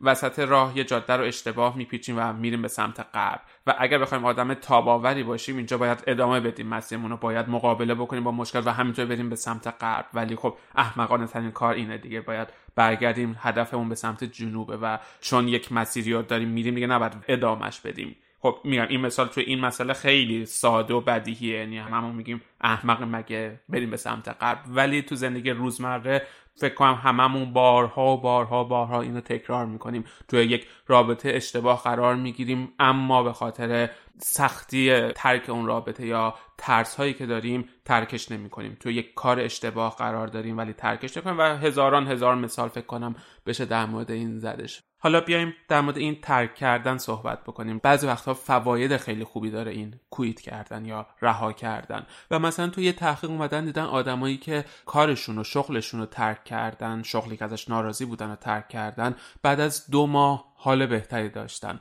و آدمایی که تو یک رابطه ای بودن که ازش راضی نبودن و اون رو ترک کردن بعد 6 ماه به حال بهتری رسیدن و خب این حال بهتر شامل اینه که کورتیزول یا اون هورمون استرس کمتری تو بدنشون ترشح میشدش سیستم ایمنی بدنشون بهبود پیدا کرده بودش و ریسک کمتری برای استراب یا افسردگی داشتن. برای انجام تحقیق اومدن یک وبسایتی رو درست کردن. یک وبسایت در انداختن سکه یا خط بودش و آدم هایی که سر یک دوراهی مونده بودن می اومدن اینجا یه فرم پر می‌کردن و می‌گفتن که سوالشون چیه مشکلشون چیه و اون وقت این وبسایت به صورت تصادفی براشون شیر یا انجام می‌داد و می‌رفتن. چهل هزار نفر توی این آزمایش شرکت کردن و بعد از یک مدت دوباره رفتن سراغ این آدما و ازشون پرسیدن که خب چی کار کردن و 60 درصدشون رو تونستن اطلاعاتشون رو بگیرن و دوباره بازبینیشون بکنن. و اون وقت دیدن اونایی که سوالشون یا دوراهی زندگیشون روی شغل یا رابطهشون بوده و اونو ترک کردن بعد از اون بازه دو ماه و شیش ماه حال بهتری داشتن نسبت به آدمایی که تو رابطهشون موندن و یه قسمت دیگه که این تحقیق جالب بودش این بودش که چه تعداد زیادی آدم ها برای دوراهی های بزرگ زندگیشون و مسائل به این مهمی تو زندگیشون دست آخر به شیر یا خط روی آره میارن به که من اتفاقا می‌خواستم اینو به عنوان آره. سوال بپرسم چون برام باور کردنی نبود آره. میرن سر همچین روش بعد بهش عملم می‌کنن. حالا ما آره، فال آره. می‌گیریم ولی دنبالش ما فال می‌گیریم استخاره داریم. آره و آره واقعا جالب بودش. ولی یه سال اساسی که اینجا حالا طبق گفتای خودتم که مثال زدی پیش میاد اینه که آره مسلما خیلی از آدما اگه تو شرایط خیلی سختی باشن در رابطهشون یا در کارشون اگه اونو به هم بزنن و عوضش کنن یا تغییر این شکلی توش ایجاد کنن و به اصطلاح کویت کنن ولش کنن حتما که حالشون بهتر میشه. ولی چیزی که مسئله است اینه که ما کجای این قضیه باید فکر کنیم به این مسئله. یا آدمی هست که توی رابطه که فکر کنید مثلا از صبح تا شب طرف مقابلش میزنتش توهین می‌کنه تحقیرش می‌کنه. انقدر این آزار و اوریانه که حالا اگر اون آدم میمونه شاید به دلیل اون روابط ابیوسیو بودن و مسئله قدرت و عدم توانایی اون آدم توی این که ول کنه به لحاظ روانی انقدر داغون و ضعیف شده که نمی‌تونه بیاد از اون رابطه بیرونه. ولی چیزایی که حالا به خصوص تو این اپیزود ما مد نظرمونه موقعیت که اینقدر تشخیصش واضح نیست. یعنی ما خودمون با خودمون دچار مسئله میشیم که درگیر میشیم که آیا به خاطر اینکه مثلا کار من سخته من می‌خوام ول کنم یا فکر می‌کنم به اندازه که کارم سخته مثلا حقوقم خوب نیست یا فکر می‌کنم به اندازه که دارم کار می‌کنم رئیسم احتراممو نداره یا به من توجه کافی نمی‌کنه یا قدرمو نمی‌دونه همین مسائل می‌تونه توی روابط شخصی آدمم بیاد با مثالهای مشابه. و دقیقا اینجا اونجای بحث ماست. از یه طرف آدم دچار این فکر را میشه که نکنه اگه ول کنم بعدم پشیمون بشم یا نکنه اگه بمونم بعدم پشیمون بشم چرا ول نکردم؟ و آدم توی این چند راهی ها میمونه و بعضی از آدما حتی استراتژی اتخاذ می‌کنن مثل اینکه میگن طرف خیلی ریجیده خیلی صلبه. یعنی به هر قیمتی می‌خواد ادامه بده فقط به خاطر اینکه با این صفت شناخته نشه. حالا چه پیش خودش از نظر بقیه که آدمی بود که نتونست یا می‌خواست ولی نتونست. و در نتیجه به اون رابطه یا به اون شغلی که انقدر اذیت کننده است براش ادامه میده و می‌خواد مثلا مثل hero عمل کنه. ببین تو یه پیش‌فرض اولش گفتی گفتی معلومه که آدم این کارو بکنه از رابطه بعدش بیاد بیرون خوشحال میشه یا حالش خوب میشه. همونطور که حالا بعدش اشاره کردی اونقدر آسون نیست این قضیه. یعنی تو این تحقیقم حالا مثلا گفتم بعد دو ماه که کارت رو رها بکنی حالت بهتره بعد شیش ماه. ولی همه ما وقتی توی یک رابطه ایم توی یک کاری هستیم همیشه این ترس رو داریم. اگر من این رو رها بکنم آیا واقعا به نفعم میشه؟ و معمولا هم چشم‌انداز حداقل کوتاه مدتش مثبت نیست. یعنی برفرض من کارم رو بخوام رها بکنم. خب یک مدت حقوق ندارم احتمالا یا حقوق پایین تری دارم. بعد از اون باید ماها بگردم دنبال کار تا یک کار جدید پیدا بکنم. یعنی یک دوران سختی جلو رومه یا یک رابطه نامناسبی داشته باشم. به هر حال اون رابطه همیشه جدایی سخته همیشه درسته. آره و خب هر چقدر رابطه بد باشه به هر حال روزهای خوبی رو داره آدم و بعدش من آدم باید فکر کنه خب با تنهاییم چیکار بکنم؟ با اون خاطراتم چیکار بکنم؟ با اندو هم چیکار بکنم؟ و معمولا همیشه بعد از همه این تغییرات روزهای بعدش اتفاقا خیلی مهیبتر و ترسناکتر و فاجعه بارتره و دقیقا اونجاست که سختی این قضیه است دیگه که هر لحظه اون حس پشیمونی با آدم میادش. حالا چه وقتی می‌خوایم فکر بکنیم که اینو کویت بکنیم یا وقتی که انجامش میدیم و بعدش دوباره پشیمون میشیم. ولی واقعیت اینه که اینجا اونجای سختی دیگه که ببینیم یعنی این حد فاصله کجاست. اون وزنه هر آدم باید بسنجه و باز هم سخت. یعنی هر چقدر تو فکر بکنی و بسنجیش و خوب و بدش رو بذاری کنار هم ولی بازم تصمیم گیری و انتخابش خیلی قضیه پیچیده و سختیه و یه فاکتور واقعا توش دخیل نیستش دیگه. درسته. ولی من حرفم بیشتر از این زاویه است که همچنان که مثلا قبلا هم صحبت کردیم همیشه تغییر سخته.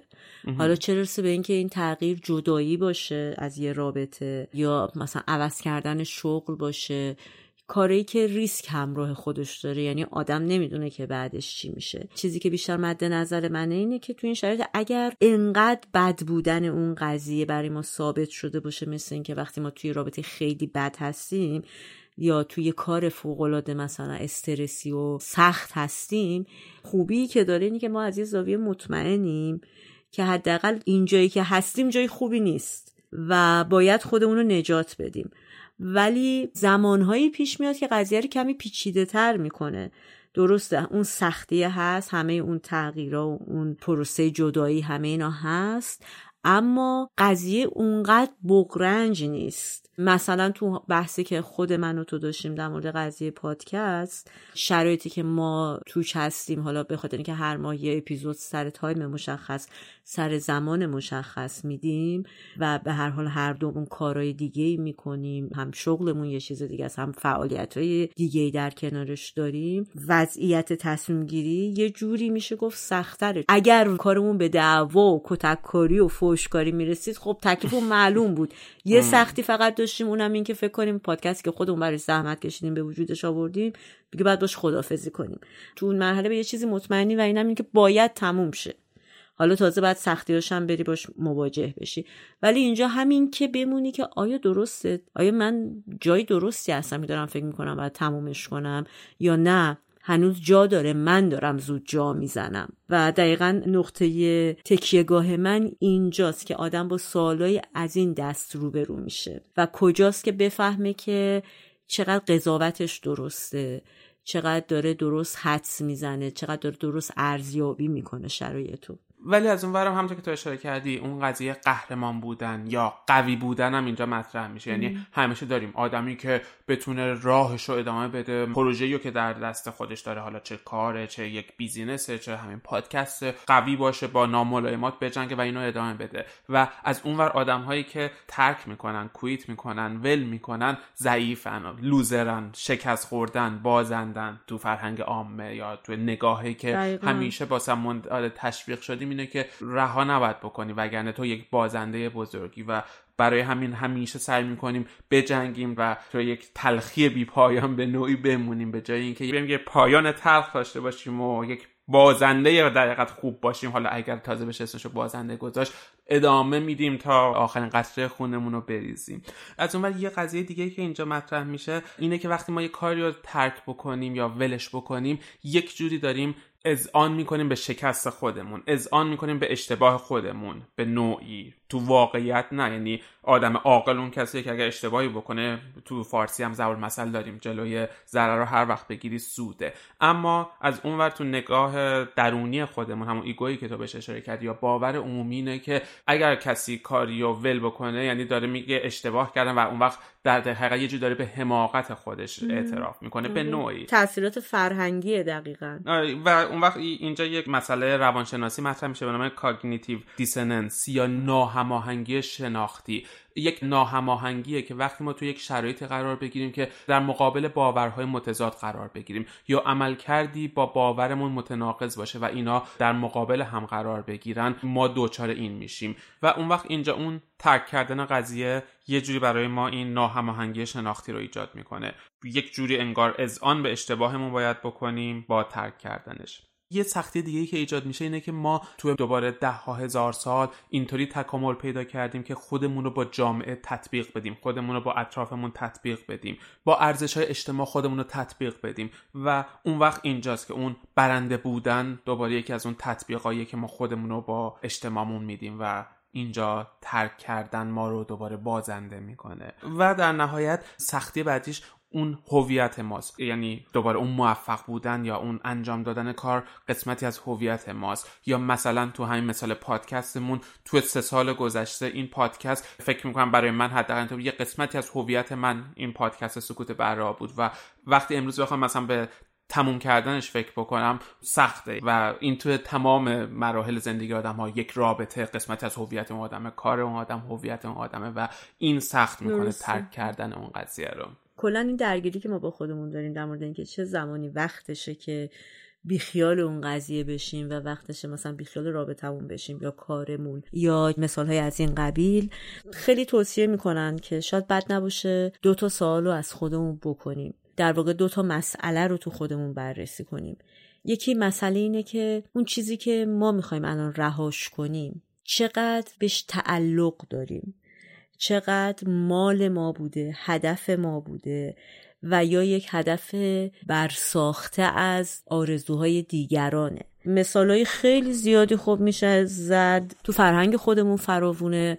از قبیل اینکه ما بچه ها رو با این آرزو بزرگ می‌کنیم که دکتر و مهندس بشن بعد وارد این رشته ها که میشن شاید دچار بی انگیزگی بشن و دلشون بخواد ترک تحصیل کنن و اون موقع خیلی هم قضاوتشون می‌کنن که طرف رفت مثلا پزشکی خون نصف ول کرد. نه بابا این آدم این کاره نیست. یا هر برداشت و قضاوتی شبیه این. پس در واقع نگاه کنیم به اینکه اون چیزی که ما الان درگیریم باش در مورد رها کردنش چقدر متعلق به خودمونه. خیلی از قهرمان های رشته ورزشی تو دنیا داستانه مشابه این شکلی داشتن. یعنی طرف به مرحله قهرمانی المپیک رسیده و وقتی بیوگرافی خودش رو نوشته توش فهمیدیم که مثلا پدری داشته که این آرزو رو براش داشته و از بچگی این سختگیری رو باش کرده.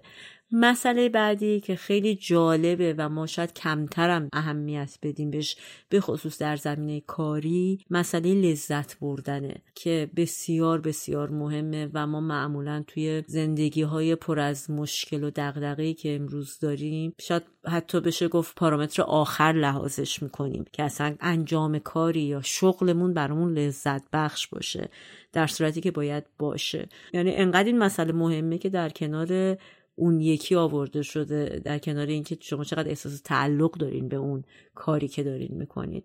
و بعد از این می‌تونیم بریم یه ذره جلوتر و فکر کنیم که حالا دقیقا چه زمانیه برای ول کردن یه مسئله. قبل از اینکه به این بخش برسیم چند تا سوگیری ذهنی رو در مورد قضاوت خودمون حالا به انگلیسی کلمه بایاس استفاده می‌کنن. بهتره که در موردش یکم توضیح بدیم. یکی از شناخته شده ترین سوگیری که ما داریم بهش میگن سانکاست فلسی که یه جور سوگیریه که البته این از علم اقتصاد اومده و زمانی که شما بابت یه مسئله وقت و هزینه و انرژی صرف کردین و فکر می‌کنید چون این کارا رو کردین باید تا آخرش برین. و وقتی یه همچین قضاوتی دارین در مورد این قضیه این یه جور بایاسه یه جور باگیه که مغز ما داره. مثال خیلی واضحش اینه که مثلا خیلی آدما رو می‌بینید میرن توی رستوران گرونی میشینن پول میدن یه غذای گرونی سفارش میدن خوششون نمیاد. ولی تا تهش می‌خورن. به خاطر اینکه بابتش پول دادن. شاید ساده ترین مثالی هم باشه که بشه در این مورد زد. آره این سوگیریو یه نوع دیگه بهش کنکورد فلسی هم میگن یا مقالطه کنکورد و اتفاقی که واسه هواپیمای کنکورد افتادش که فرانسه و انگلیس سرمایه گذاری بزرگی کردن برای گسترش این هواپیما و وقتی شکست پروژه رو می‌دیدن متوقف نشدن و ادامه دادن و میلیون ها یورو یا دلار پول هزینه این پروژه شدش تا در نهایت شکست خوردش. و اون وقت یکی از زیر مجموعه های این سوگیری هستش plan continuation bias یا سوگیری ادامه نقشه. و این اون چیزیه که مثلا ناسا اومده توی سوانح هوایی یک تحقیقاتی کرده و توی 19 تا سانحه هوایی دیده 9 تاش به خاطر این قضیه بوده. کاپیتان یا خلبان اون پرواز وقتی با یک مشکل مواجه شده شروع کرده دستورالعمل ها رو طبق نقشه انجام دادن اما از یک جای بعد اون دستورالعمل ها پاسخگو نیستش و اون وقت اینجا در حقیقت باید کنترل قضیه رو خود شخصا به دست بگیره. اما معمولا این سوگیری به این صورته که ادامه میدی پلن برنامه‌ریزی شده یا نقشه برنامه‌ریزی شده رو همونطوری ادامه دادن تا نهایت به یک فاجعه برسه. و خب از نظر روانشناسی یکی از دلایلی که این سوگیری ها اتفاق میافته خوشبینیه که ما به آینده داریم و فکر می‌کنیم در نهایت به موفقیت خواهیم رسید. یا مثلا یک حالت دیگه این خوشبینانگی افراطی اینه که وقتی یک چیزی به سوددهی می‌رسه. مثلا اتفاقی که همین امروز با رمز ارزها افتاده. یک حباب ایجاد میشه رمزارزها شروع می‌کنن سود دادن و اون وقت یهو با اون حالت خوشبینی سرازیر میشه سرمایه ها به اون سمت و به خاطر دقیقا اتفاقی که تو گذشته افتاده همونو بسطش میدیم به آینده ولی در نهایت به شکست می‌خوره. و مشکلی که این sunk cost bias ایجاد می‌کنه اینه که مثلا تو رابطه من سالها یا مدت زیادی از عمرم رو تو این رابطه گذاشتم. حیف دیگه حالا خرابش بکنم. حیف سه سال عمرم چی میشه که تو این رابطه گذاشتم؟ پس بذار ادامهش بدم. یک business ی اگر راه انداختیم خب من امروز اینقدر میلیون تومن مثلا تو این business م تا امروز خرج کردم. اگر امروز احساس می‌کنم داره شکست می‌خوره و قطعش بکنم اینقدر میلیون ضرر کردم. ولی واقعیت اینه که تو تصمیمی که تو این لحظه باید بگیریم هزینه قبلی اینجا نقشی نداره. اون چیزی که اتفاق افتاده. امروز باید فکر کنیم که چه اتفاقی تو آینده میفته ولی خب معمولا این سوگیری این مشکل رو ایجاد می‌کنه که فکر می‌کنیم چون اینقدر مقدار خرج کردیم حالا خرج عاطفی خرج مالی هر چیزی پس همین راه رو باید ادامه بدیم برای اینکه جلوی ضرر رو بگیریم. اما معمولا این منجر میشه به ضرر بیشتر و ضرر بیشتر. یه چیز دیگه که من خودم خیلی این بایاس رو دوست دارم یعنی به نظر من خیلی تو همه اتفاق میفته تو موقعیت های مختلف کانفرمیشن بایاس یا شاید سوگیری تاییدیه. و به این معنیه که ما چیزی رو باور می‌کنیم که می‌خوایم باور کنیم و چیزی رو باور نمی‌کنیم که نمی‌خوایم باور کنیم. این خیلی خیلی خیلی رایجه. تقریبا فکر می‌کنم همه آدما باش مواجه میشن. مثلا در ارتباط با اینجور تصمیماتی که مثل رها کردن و ول کردن یه کاری یا ادامه دادنش شروع می‌کنیم ذهن خودمون رو آنالیز کردن و اطلاعات رو کنار هم چیدن که چه اتفاقایی افتاد چه چیزی پیش اومد اتفاقای مهم و تاثیرگذاری که باعث شد ما مثلا به این فکر برسیم. همه اینا رو خلاصه می‌ذاریم کنار هم. ولی از یه چیزی که غافل میشیم اینه که مغز ما ممکنه به صورت ناخودآگاه data و اطلاعاتی رو جمع آوری کنه که مثلا این باور ما رو تقویت کنه که نه خوب وضعیت. دارم ادامه میدم. یعنی به صورت selective مغز عمل می‌کنه بدون اینکه ما متوجهش باشیم خیلی. چیزایی رو یادش میمونه که دوست داریم ما یادش بمونه و چیزایی رو هم فراموش می‌کنه که دوست داریم فراموش کنه. مثلا اگه ما توی رابطه ای باشیم که نمی‌خوایم به این باور برسیم که آقا طرف مقابل ما حالا اصطلاحا آدم دو ایه یا طرف مقابل ما برای ما زیاد ارزش قائل نیست. خب این باورش سخته. و وقتی که مثلا برای کسی داریم تعریف می‌کنیم یا اصلا پیش خودمون داریم اتفاقات رو مرور می‌کنیم همش فکر می‌کنیم چیزایی داره یادمون میاد که برعکس این باور است. یعنی فکر می‌کنیم که نه اون روز بر من گل خرید آورد نه یه بارم بر من این کارو کرد و انگار نمی‌خوایم چون نمی‌خوایم به اون باور برسیم دیتایی هم که مغز ما به ما میده همش در راستای همون باور خودمونه. پس باید خیلی حواسمون باشه به این مسئله. که با خودمون رو راستر باشیم از این چیزی که معمولا هستیم. یعنی یکم با خودمون سختگیرانه عمل کنیم.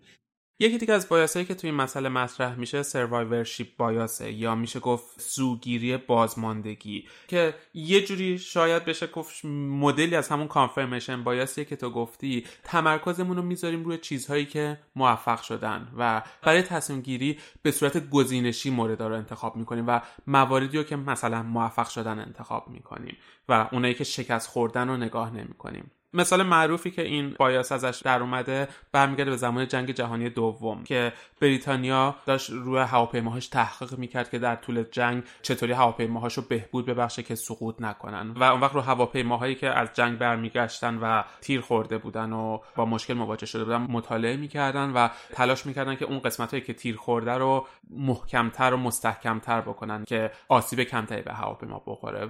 اما هر چقدر این کار رو تکرار می‌کردن از تعداد سوان هواپیماهای جنگی کاسته نمی‌شد و روند سقوط هواپیما همونقدر بودش. بعد از اون یک آمارشناسی به نام والدو آوردن توی تیم خودشون که اون کمکشون بکنه و اون بعد از بررسی پیشنهاد دادش که به جای اینکه جاهایی که تیر خورده رو مقاوم بکنین جاهایی از هواپیما که تیر نخورده رو باید مقاوم بکنین.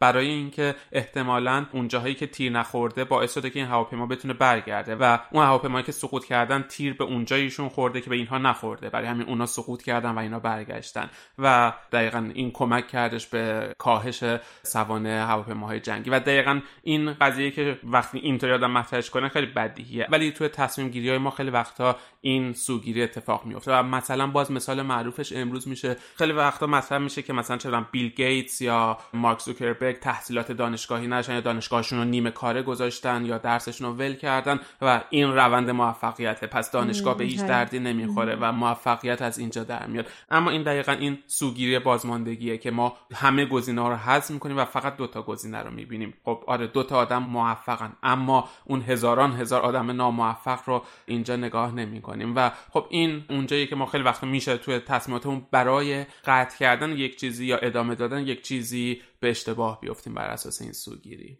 یه نوع دیگه از این سوگیری ها که توی این مبحث ما هم خیلی مهمه لاس اورشنه که به حالت گفته میشه که آدما ترس از دست دادن چیزی رو که براش زحمت زیاد کشیدن حالا پول و انرژی و وقت و احساس و همه چی گذاشتن این ترس رو سعی می‌کنن برای خودشون بزرگتر کنن از ترس واقع. یعنی اگه بخوایم تو واقعیت حرف بزنیم مثلا آدم یه جوری احساس می‌کنه که اصلا اگه این نباشه یا این دستاوردی که تا حالا براش انقدر زحمت کشیدن از دست بدن اصلا دیگه چیزی ندارن تو زندگی که بهش تکیه کنن. اصلا نمی‌تونن ادامه بدن. و از اونجایی که هیچ چیزی واقعا تو زندگی شاید انقدر نشه ترسناک ترس از دست دادنش رو تصویر کرد این یه جور بزرگنمایی اغراق شده است. یه جور کاری که مغز ما می‌کنه برای اینکه وارد عمل نشیم. یکی دیگه از سوگیری که ما ممکنه وقتی که با این مسئله مواجه میشیم انجام بدیم بهش میگن self-serving bias که در واقع وقتی اتفاق میفته که ما مثلا اگه تصمیم داریم یه کاری رو انجام بدیم اگر اون کار نتایج مثبتی داشته باشه اونا رو به مهارت و توانایی خودمون نسبت میدیم و اگه منفی باشه میگیم بدشانسی آوردیم یا بدبختی ما بود این شکلی بود. حالا خیلی جالبه من وقتی اینو میخوندم فکر می‌کردم خودم برعکس اینم. یعنی اصلا هی باورم نمی‌شد این به عنوان سوگیری مغزیه. چون من معمولا وقتی یه موفقیتی دارم میگم نه من شانس آوردم. بعد چیزای منفی که پیش میاد همش خودم رو زیر رو می‌کنم. کجای چه غلطی کردی؟ اینطوری شد. خلاصه جالب بود برام این خیلی. چون اصلا فکر نمی‌کردم کامل اصلا اون طرفی باشه. حالا بعد آدم پیدا کنه ببینه کجای شخصیتش لنگ اینطوریه. و مسائل از این قبیل که بعد قبل از اینکه وارد اون فازی بشیم که حالا کی زمانشه حواسمون به این چیزا باشه. از اون ورم یه سری تحقیقات شده که هورمون ها چه اثری دارن توی این شخصیت ما که کویتر باشیم یا ترک کننده باشیم و تو موقعیت های سخت سریعا به جای اینکه حالا تاباوری رو داشته باشیم رها بکنیم و بذاریم بریم. یک تحقیق روی موش ها انجام شده. موش ها توی یک محیط آزمایشگاهی باید یک دریچه رو هول می‌دادن تا بتونن به غذا برسن. و تو دفعه اول یک بار بعد اینو هول می‌دادن تو دفعه بعدی دو بار دفعه بعدی چهار بار و همینطور این تعداد ضربه هایی که باید به اون دروازه می‌زدن تا به غذا برسن افزایش پیدا می‌کرد. و بعد از یک مدت دیدن این موشا گیواب کردن رها کردن ول کردن و دیگه تلاش نکردن. و در این حال قسمتی از نورون های مغزی اینها رو بررسی کردن در این مدت و اون وقت دیدن که بعد از اینکه این تلاش ها ناموفق میشه اون نورون ها هورمون ها رو ترشح می‌کنن که این هورمون ها ترشح دوپامین رو مختل می‌کنه و خب دوپامین اینجا اون انگیزه یا موتیویشن ادامه کار رو ایجاد می‌کنه و اون وقت این نورون ها در مقابل اون قرار می‌گیره. تو یک تحقیق دیگه رو میمون ها یک تحقیق مشابه کردن. برای میمون ها دو دکمه سبز و قرمز گذاشتن که اگر این دکمه رو فشار می‌دادن با یک احتمالی پاداش می‌گرفتن. با دکمه سبز 20 درصد و با دکمه قرمز 80 درصد. و میمون ها بعد از یک مدت این احتمال رو یاد گرفتن و فقط مثلا اون دکمه ای که 80 درصد بهشون پاداش می‌داد و فشار می‌دادن.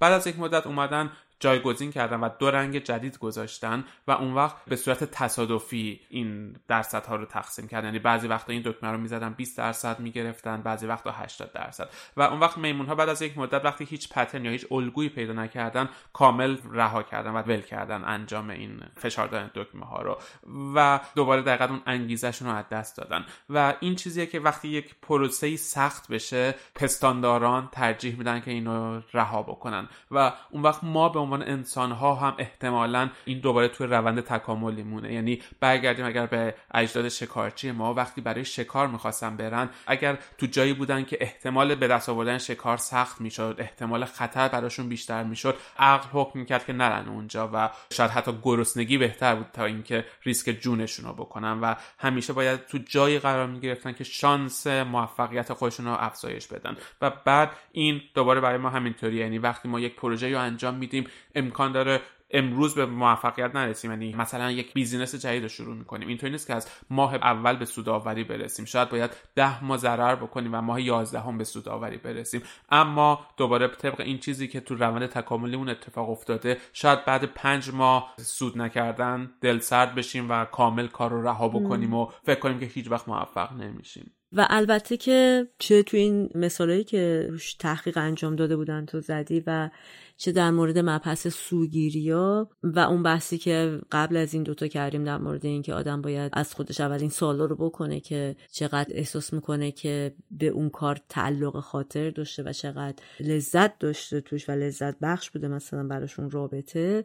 سه تا حالا ایندیکیتور یا نشانه و یا شاخصه بیرونی هست که ما می‌تونیم با سنجش اونا فکر کنیم که آیا وقت این هست که ما فکر کنیم به این که این کار این رابطه یا هر مسئله برامون کار می‌کنه نمی‌کنه بعد تمومش کنیم نکنیم. اولین مسئله که بهش اشاره میشه تو این قضیه مسئله رشده کلا اینجوری گفته میشه که ما تو هر مقطع از زندگیمون تو هر جور هر شکل از رابطه ای که هستیم باید رشد داشته باشیم. حالا می‌تونه آدم برای رشد در ارتباط با خودش توی قسمت های مختلف رشد رو تعریف کنه. یکی ممکنه فکر کنه که من از این نظر رشد داشتم که مثلا تو این رابطه این آدم رو بیشتر شناختم.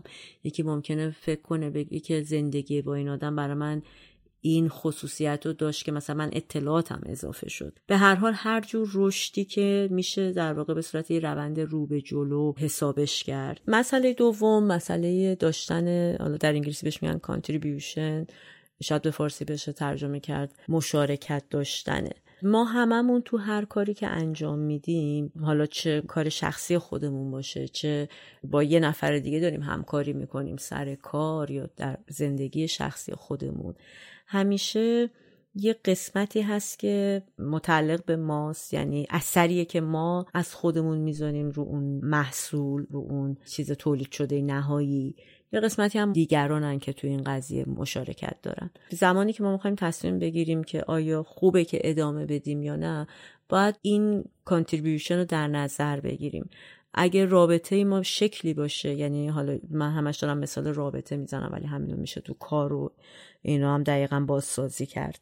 طوری باشه که مثلا اینجوری ببینیم که مثلا 80 درصد رابطه دست منه. من اگر این تلاش 80 درصدی رو نکنم اون 10 درصدم نمی‌کنه. یعنی باید همیشه یک جور تعادلی بین دادن ما و گرفتن ما وجود داشته باشه. حالا چه تو کار که حالا نظام پاداشی که مثلا ما داریم توی تئوری کاری مختلف یه جوری برگرفته از همین نگاهه. ما از میزان انرژی زحمت وقت توانایی خودمون که برای یک مسئله اختصاص میدیم آیا بازخوردی برای ما داره یا نه؟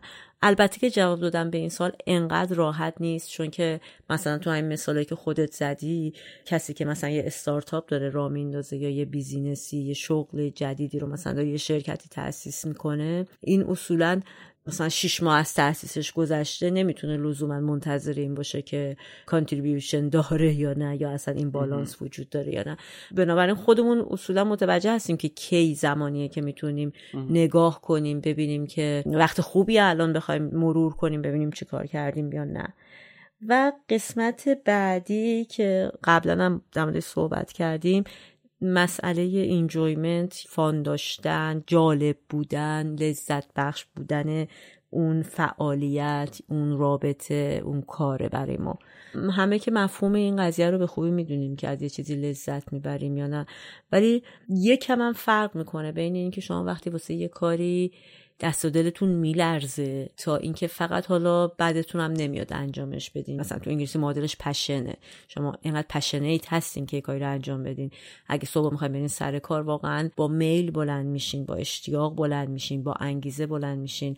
اگه دارین برمیگردین خونه مثلا تو خونه کسی منتظرتونه پارتنرتون منتظرتونه واقعا دوست دارین ببینینش. چقدر مثلا سعی می‌کنید که برای خودتون بسازین فضاهایی که براتون لذت بخشتر باشه. آیا فقط از رو وظیفه عادی خودتون هست که مثلا میگین خب آخر هفته مثلا حتما با هم یه پیاده روی بریم چون اصلا با هم هیچ کاری نمی‌کنیم مثلا. با دوستتون یا پارتنرتون یا هر کسی. یا اینکه نه اصلا دلتون می‌خواد دوست دارین این کار رو انجام بدید. و گفته میشه که اگر ستای این مسئله یعنی رشد لذت بردن و مشارکت ستاشون برقرار بود که شما خیلی خوششانسین تو حالا کار خوبی هستین تو رابطه خوبی هستین. احتمالا هم این فکر براتون پیش نمیاد که ولش کنید یا بخواین ترک کنید اون مسئله رو. ولی اگر حتی یکی از این ستا داشت میلنگید همیشه توصیه می‌کنن که حواستون رو جمع کنید چون معمولا یه جور اختاره به همین شکل شروع میشه. نه اینکه لزوما کم بوده اون یه دونه چیز باعث شدن به فکر جدایی بیفته یا به فکر مثلا کنار گذاشتن کارش بیفته. یه جور اختاره لزوما ممکنه نتیجهش این نباشه که ما شروع کنیم بلافاصله فکر کردم به اینکه اوه اوه بعد جداشیم بعد بذاریمش کنار. ولی می‌تونیم در فکر راه چاره ای باشیم برای درمان این قضیه برای اینکه فکر کنیم چطوری ممکنه همین اختارم از سر راه خودمون برداریم و دوباره برگردیم به اون حالت سه تا اوکی سه تا مثبتی که داشتیم. اما خیلی هم مقاوم نباشیم باز در عین حال همون که بحث کردیم در مقابل اینکه بخوایم بگیم نه چیزی نیست مثلا ایشالا است نه بابا. یعنی بهانه تراشی هم براش نکنیم. ولی می‌دونم همه اینا خیلی تو حرف زدن خیلی ساده است. ولی تو عمل واقعا آدم انقدر ذهنش درگیر چیزای مختلفه که مدام دوست داریم از مشکلات فرار کنیم این چیزا رو مثلا خیلی جدی نبینیم و سخته برامون. ولی حالا جالبه من خودم همیشه آدمی بودم تو زندگیم که بیشتر مواقع گیواب می‌کردم کویت می‌کردم یا ترک می‌کردم رها می‌کردم و مثلا حالا از 18 سالگی تا حدود 30 سالگیم دارم حرف می‌زنم و همیشم توی اون مدت این سه تا فاکتوری که تو میگی و توی مراحل مختلف زندگیم داشتم یعنی هر ستاش واسم اوکی بود. اما از اون ور یه جوری انگار زود حوصله‌ام سر می‌رفت یا از تعهد داشتن زیاد خسته می‌شدم و همیشه اینطوری بودش که به شکست نمی‌خورم یعنی دقیقا روزای سخت هر چیزی رو پشت سر میذاشتم تا وقتی می‌رسید به سراشیبی اونجا یهو ولش می‌کردم و حتی می‌تونم امروز بهش فرار می‌کردم به نوعی ازش. کارمو عوض می‌کردم فیلد کاریمو عوض می‌کردم. حتی می‌تونم بگم مثلا مهاجرت هم برام به نوعی فرار کردن بود. از تمام چیزایی که داشتم یعنی همیشه آدمی بودم که این کارو می‌کردم. و حتی بعد از مهاجرت هم, هم بعد از حالا دو سه سال که استیبل شدم و همه چیزم پایدار شد دوباره همین احساس رو کردم. یعنی احساس کردم خب بس دیگه حالا دوباره فرار بکنم یا ول بکنم و برم یه چیز جدید انجام بدم. و یه زنجه واقعیتش اینه که ترسیدم و یکی از آشناهامون دقیقا اومد جلوی چشم. یکی از دوستان خانوادگی ما هستش یه آدمی مثلا الان فکر کنم شاید 65 سالشه و این از روزی که من یادم از 40 سال قبل تا همین الانش سال یک بار شغل عوض می‌کنه و واقعا بعضی وقتا 6 ماه یک بار شغل عوض می‌کنه. توی فیلدهای مختلف زمینهای مختلف و کشور عوض می‌کنه شهر عوض می‌کنه. هر روز هنوز که 65 سالشه یه جای دنیاست و یه جا داره کار می‌کنه و یه کار جدید داره می‌کنه. خب احساسش و... با خودش چطوریه؟ همین نکته جالب حالا اونقدر من خب از احساساتش نمی‌دونم. چیزی که من از بیرون میرم نمی‌دونم خیلی شاید نشه قضاوت کردش ولی فکر می‌کنم خیلی خب حداقل اینه که از نگاه بیرونی آدم موفقی نیستش. خب یا از اون مثلا من تو خانواده ای مثلا بزرگ شدم که توی کل دوران زمانی که من با خانوادم زندگی می‌کردم توی دو تا خونه زندگی می‌کردیم. یعنی توی مثلا 25 سال زندگیم یک بار اسباب کشی داشتیم و توی دو خونه بزرگ. یعنی اینقدر همه چی استیبل همه چی سر و اون وقت خب یک آدمی که اونور باشه از نظر من و تربیتی که از خانوادم دارم آدم شکست خورده داغونه. آره داغونه. و واقعا واسه من اینطوری که دقیقا توی سی سالگی اتفاق افتادش که دقیقا اونو گذاشتم جلوی خودم و دیدم دقیقا دارم انگار یک جوری به همون مسیر میرم. حالا تو البته توی اوایل اپیزود اشاره کردی که سنم یک جای مهمیه که باعث میشه بیشتر به یک جا بودن تاباوری داشته باشیم و تغییر نده کنیم حالا نمی‌دونم شاید واقعا سن بودش ولی یه جوری حتی من دست و پای خودم رو بستم که نتونم فرار بکنم یا تغییر بدم و چنان میخا رو محکم بکوبونم که دیگه نتونم یه جای دیگه برم و یه جای دیگه بخوام دوباره از اول شروع بکنم. آره این خیلی میگم مسئله خیلی پرهاشیه‌ایه در واقع. حاشیه نه به مفهوم حالا منفیش ولی منظورم اینه که حواشی زیاد داره بر در نظر گرفتن. مثلا من خودم حالا منم به مرور که پیر شدیم سنمون رفت بالا اینا فهمیدم که مثلا برای خود من استبیلیتی یا ثبات خیلی مسئله بود که دوست نداشتم توش باشم. نمی‌دونم مثلا شاید تو ذهن من یه جور روتین شدن بود. مثلا رشته ای که تو دانشگاه خونده بودم زمانی که ایران بودم و مثلا پنج سال توش کار می‌کردم اصلا اگه گل و بلبلم بود دنبال این بهانه بودم که خیلی بده. اصلا این چیه بابا؟ یعنی حتی شده از ذهنم انتقاد درست می‌کردم که نه این اینش اینطوریه. البته نمی‌تونم بگم که همش این بود یعنی واقعا همش خوب بود و من نمی‌خواستم. ولی کلا اینو تو خودم احساس کردم که من از ثبات بدم میاد. یعنی تو هر چیزی حتی مثلا تو رابطه شخصی خودم اگه فکر کنم طرف همیشه هست دوست ندارم اینو. یا دوست دارم خیلی تو چیزای دیگه با اون آدم چالش داشته باشم. منظورم حالت دعوا یا ناهماهنگی فکری و این چیزا نیست. ولی یه چیزی که از تو بخواد که تو انرژی بذاری روی مسئله. و هنوزم اینو داری یعنی هنوزم آره آره دوست نداشتن ثبات آره آره یعنی فکر می‌کنم حداقل تو اون مسائلی که برام مهمه اگر ثبات اتفاق بیفته اولش ممکنه خوب باشه به خصوص تو دوره که الان من هستم. بعد از سالها مهاجرت الان دوره که مثلا آدم به یه ثباتی می‌رسه وقتی مثلا توی کشور کاملا غریبه ای وارد میشی و حالا دیگه یه بحث دیگه است مثلا مسائل و مشکلاتش. و وقتی من با بقیه صحبت می‌کنم همشون مثلا این سالای اول خیلی براشون سالای سخت و واچه خوب که رد شدیمه ولی تو ذهن من اصلا اینطوری نیست. در عین اینکه وقتی تو اون موقعیت بودم استرس خیلی داشتم یعنی به همه اون چیزا فکر می‌کردم. ولی در عین حال یه جور این ابهام یه جور برام که چی میشه وای چی میشه یه هیجانی ایجاد می‌کرد تو مثلا نمی‌دونم یه حس خوبی بود. الان فکر می‌کنم توی مثلا موقعیتی هم که فکر می‌کنم یه ثبات نسبی وجود داره برام. حالا مثلا دوست دارم برای اینکه اون ثبات رو به هم بزنم. نمی‌تونم که مثلا بریم یه کشور دیگه. مثلا دوست دارم مشغولیت های مختلف برای خودم ایجاد کنم. ولی حالا خیلی شاید میگم در ارتباط با اون موضوعی که بخوام ول کنم یا نکنم نه ولی یه جور ارتباط با ثبات داشتن داره. آره یعنی فکر کنم منم دقیقا این روی کرده دادم. بعد از اینکه من به زور حالا ثبات رو ایجاد کردم و محکم کردم دقیقا یه سری چلنج جدید واسه خودم ایجاد کردم که اون حوصلم سر نره اون یک نواختی یا ثبات خیلی آزاردهنده نباشه باز اون چالش رو داشته باشم. یا یه چیز دیگه ای که چیز میشه اون کامفورت زون یا محدود راحتیه که حالا اصلا تو این بحث نمی گنجه. ولی فکر تمام اینا این ترک کردن ها این رها کردن هم یک جوری خارج شدن از اون محدود راحتی باشه به نوعی دیگه. دقیقا. و حالا من خودم یکی از حدسام اینه که برای شاید نسل ماها یه جور ریشه داره تو این مسئله ترسیدن از روزمره شدن.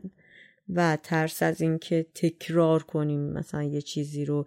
برای من حداقل اینطوریه که من از خیلی زود یعنی شاید از نظر سنی فکر می‌کنم مثلا نه سالم ده سالم بود ولی با این مفهوم آشنا شدم.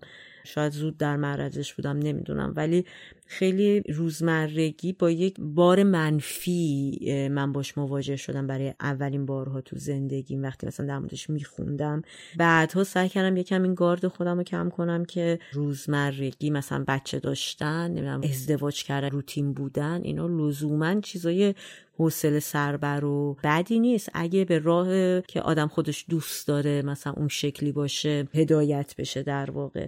ولی فکر می‌کنم برای خود من خیلی شروع این نگاه ترس از روزمره شدن بود و انگار احساس می‌کردم روزمرگی مساوی با مرگ و یه جور زندگی علکی داشتن و عدم روزمرگی یعنی تو احساس زنده بودن داری و هستی. واسه یه کاری مجبوری که یه انگیزه ای داشته باشی.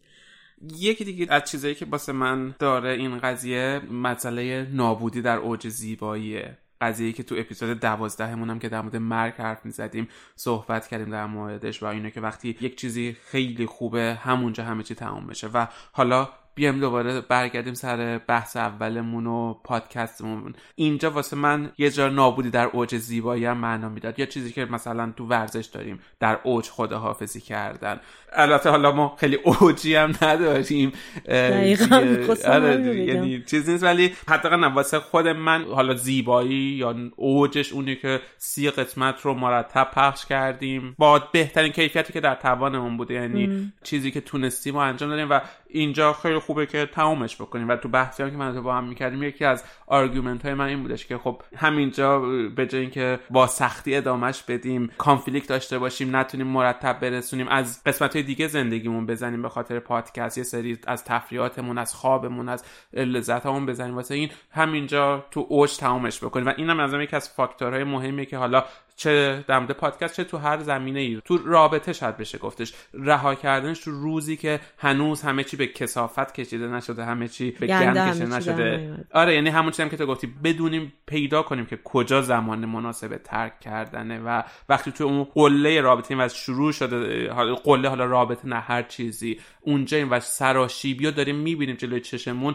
اون جسارت و شجاعت رها کردن رو داشته باشیم و بتونیم رها بکنیم. اما ما جسارت و شجاعتش رو نداشتیم آره واقعیتش اینه که بعد از بحث های زیادی که ما داشتیم تصمیم گرفتیم که ادامه بدیم این مسیر رو. اما خب یکی دیگر چیزایی هم که هستش اینه که اگر پرسپکتیوتون رو عوض بکنین زاویه نگاهتون رو عوض کنین روندتون رو عوض بکنین وقتی که یک چیزی سخته یا خوب کار نمی‌کنه. و ما تصمیم گرفتیم یک سری تغییراتی رو بدیم. یعنی واقعا option های پیش رومون این بودش که پادکست رو همینجا در اپیزود سیوم تموم بکنیم. یا اینکه با یک روند متفاوت با بازه های زمانی طولانی تری پادکست رو پخش بکنیم. واقعا اینکه بتونیم دوباره هر ماه ماهی یک اپیزود بدیم خارج از توان هر دومون بودش با شرایط زندگی و کارها و همون چیزی که تو هم اشاره کردی داریم. و در نهایت به این نتیجه رسیدیم که به جای اینکه تمومش بکنیم چون چیزی که همونطور که گفتم قسمتی از هویت ماست قسمتی از چیزی که ازش خودمون یاد می‌گیریم ازش لذت می‌بریم و وقتی بازخورد شما رو میشنویم تمام خستگیامون در میره و لذت دوچندان برامون داره. و یه قسمتش که واسه خود من یاد گرفتن از این پادکست واسه من خیلی زیاد دقیقا. یعنی الان می‌خوام بگم که اون سه تا چیزو ما داریم هنوز. هم ما احساس رشد رو داریم هم احساس لذت رو داریم و هم اینکه احساس می‌کنیم هر دومون. البته حالا اینو مطمئن نیستم کانتریبیوشنمون یکی باشه. آره. ولی آره خلاصه تصمیم گرفتیم که از این به بعد به جای ماهی یک بار پادکست رو به صورت فصلنامه منتشر بکنیم. یعنی هر سه ماه یک بار یک اپیزود بدیم و در حقیقت در طول سال چهار اپیزود خواهیم داشت. اما همچنان به اون تعهد ده اپیزودمون وفادار موندیم و تصمیم گرفتیم که تا اپیزود چهل این مسیر رو ادامه بدیم. اگر وسط راه من یکی حداقل از اون تعهد نترسم و فرار نکنم تا اپیزود چهل دوباره این مسیر رو ادامه بدیم. و بنابراین از این به بعد پادکست سکوت بره ها به صورت سه ماه یک بار منتشر خواهد شد. برای همین بعد از این اپیزود اگر تو روز خودش میشنوین اپیزود بعدیمون سه ماه بعدش یعنی 24 شهریور یا 15 سپتامبر منتشر خواهد شد.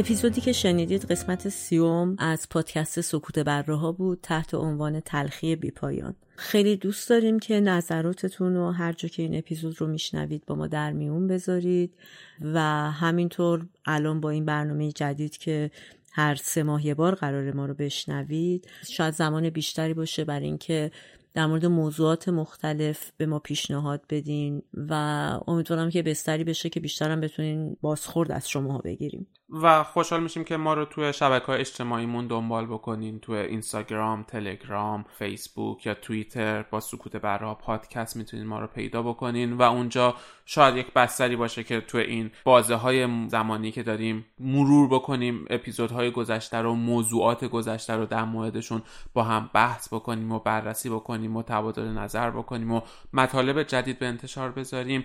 و همینطور خوشحال میشیم که اگر پادکست ما رو دوست دارین ما رو به دیگران معرفی بکنیم بکنین و یا به طور کلی پادکست و پادکست فارسی رو به دیگران معرفی بکنین. و خداحافظ.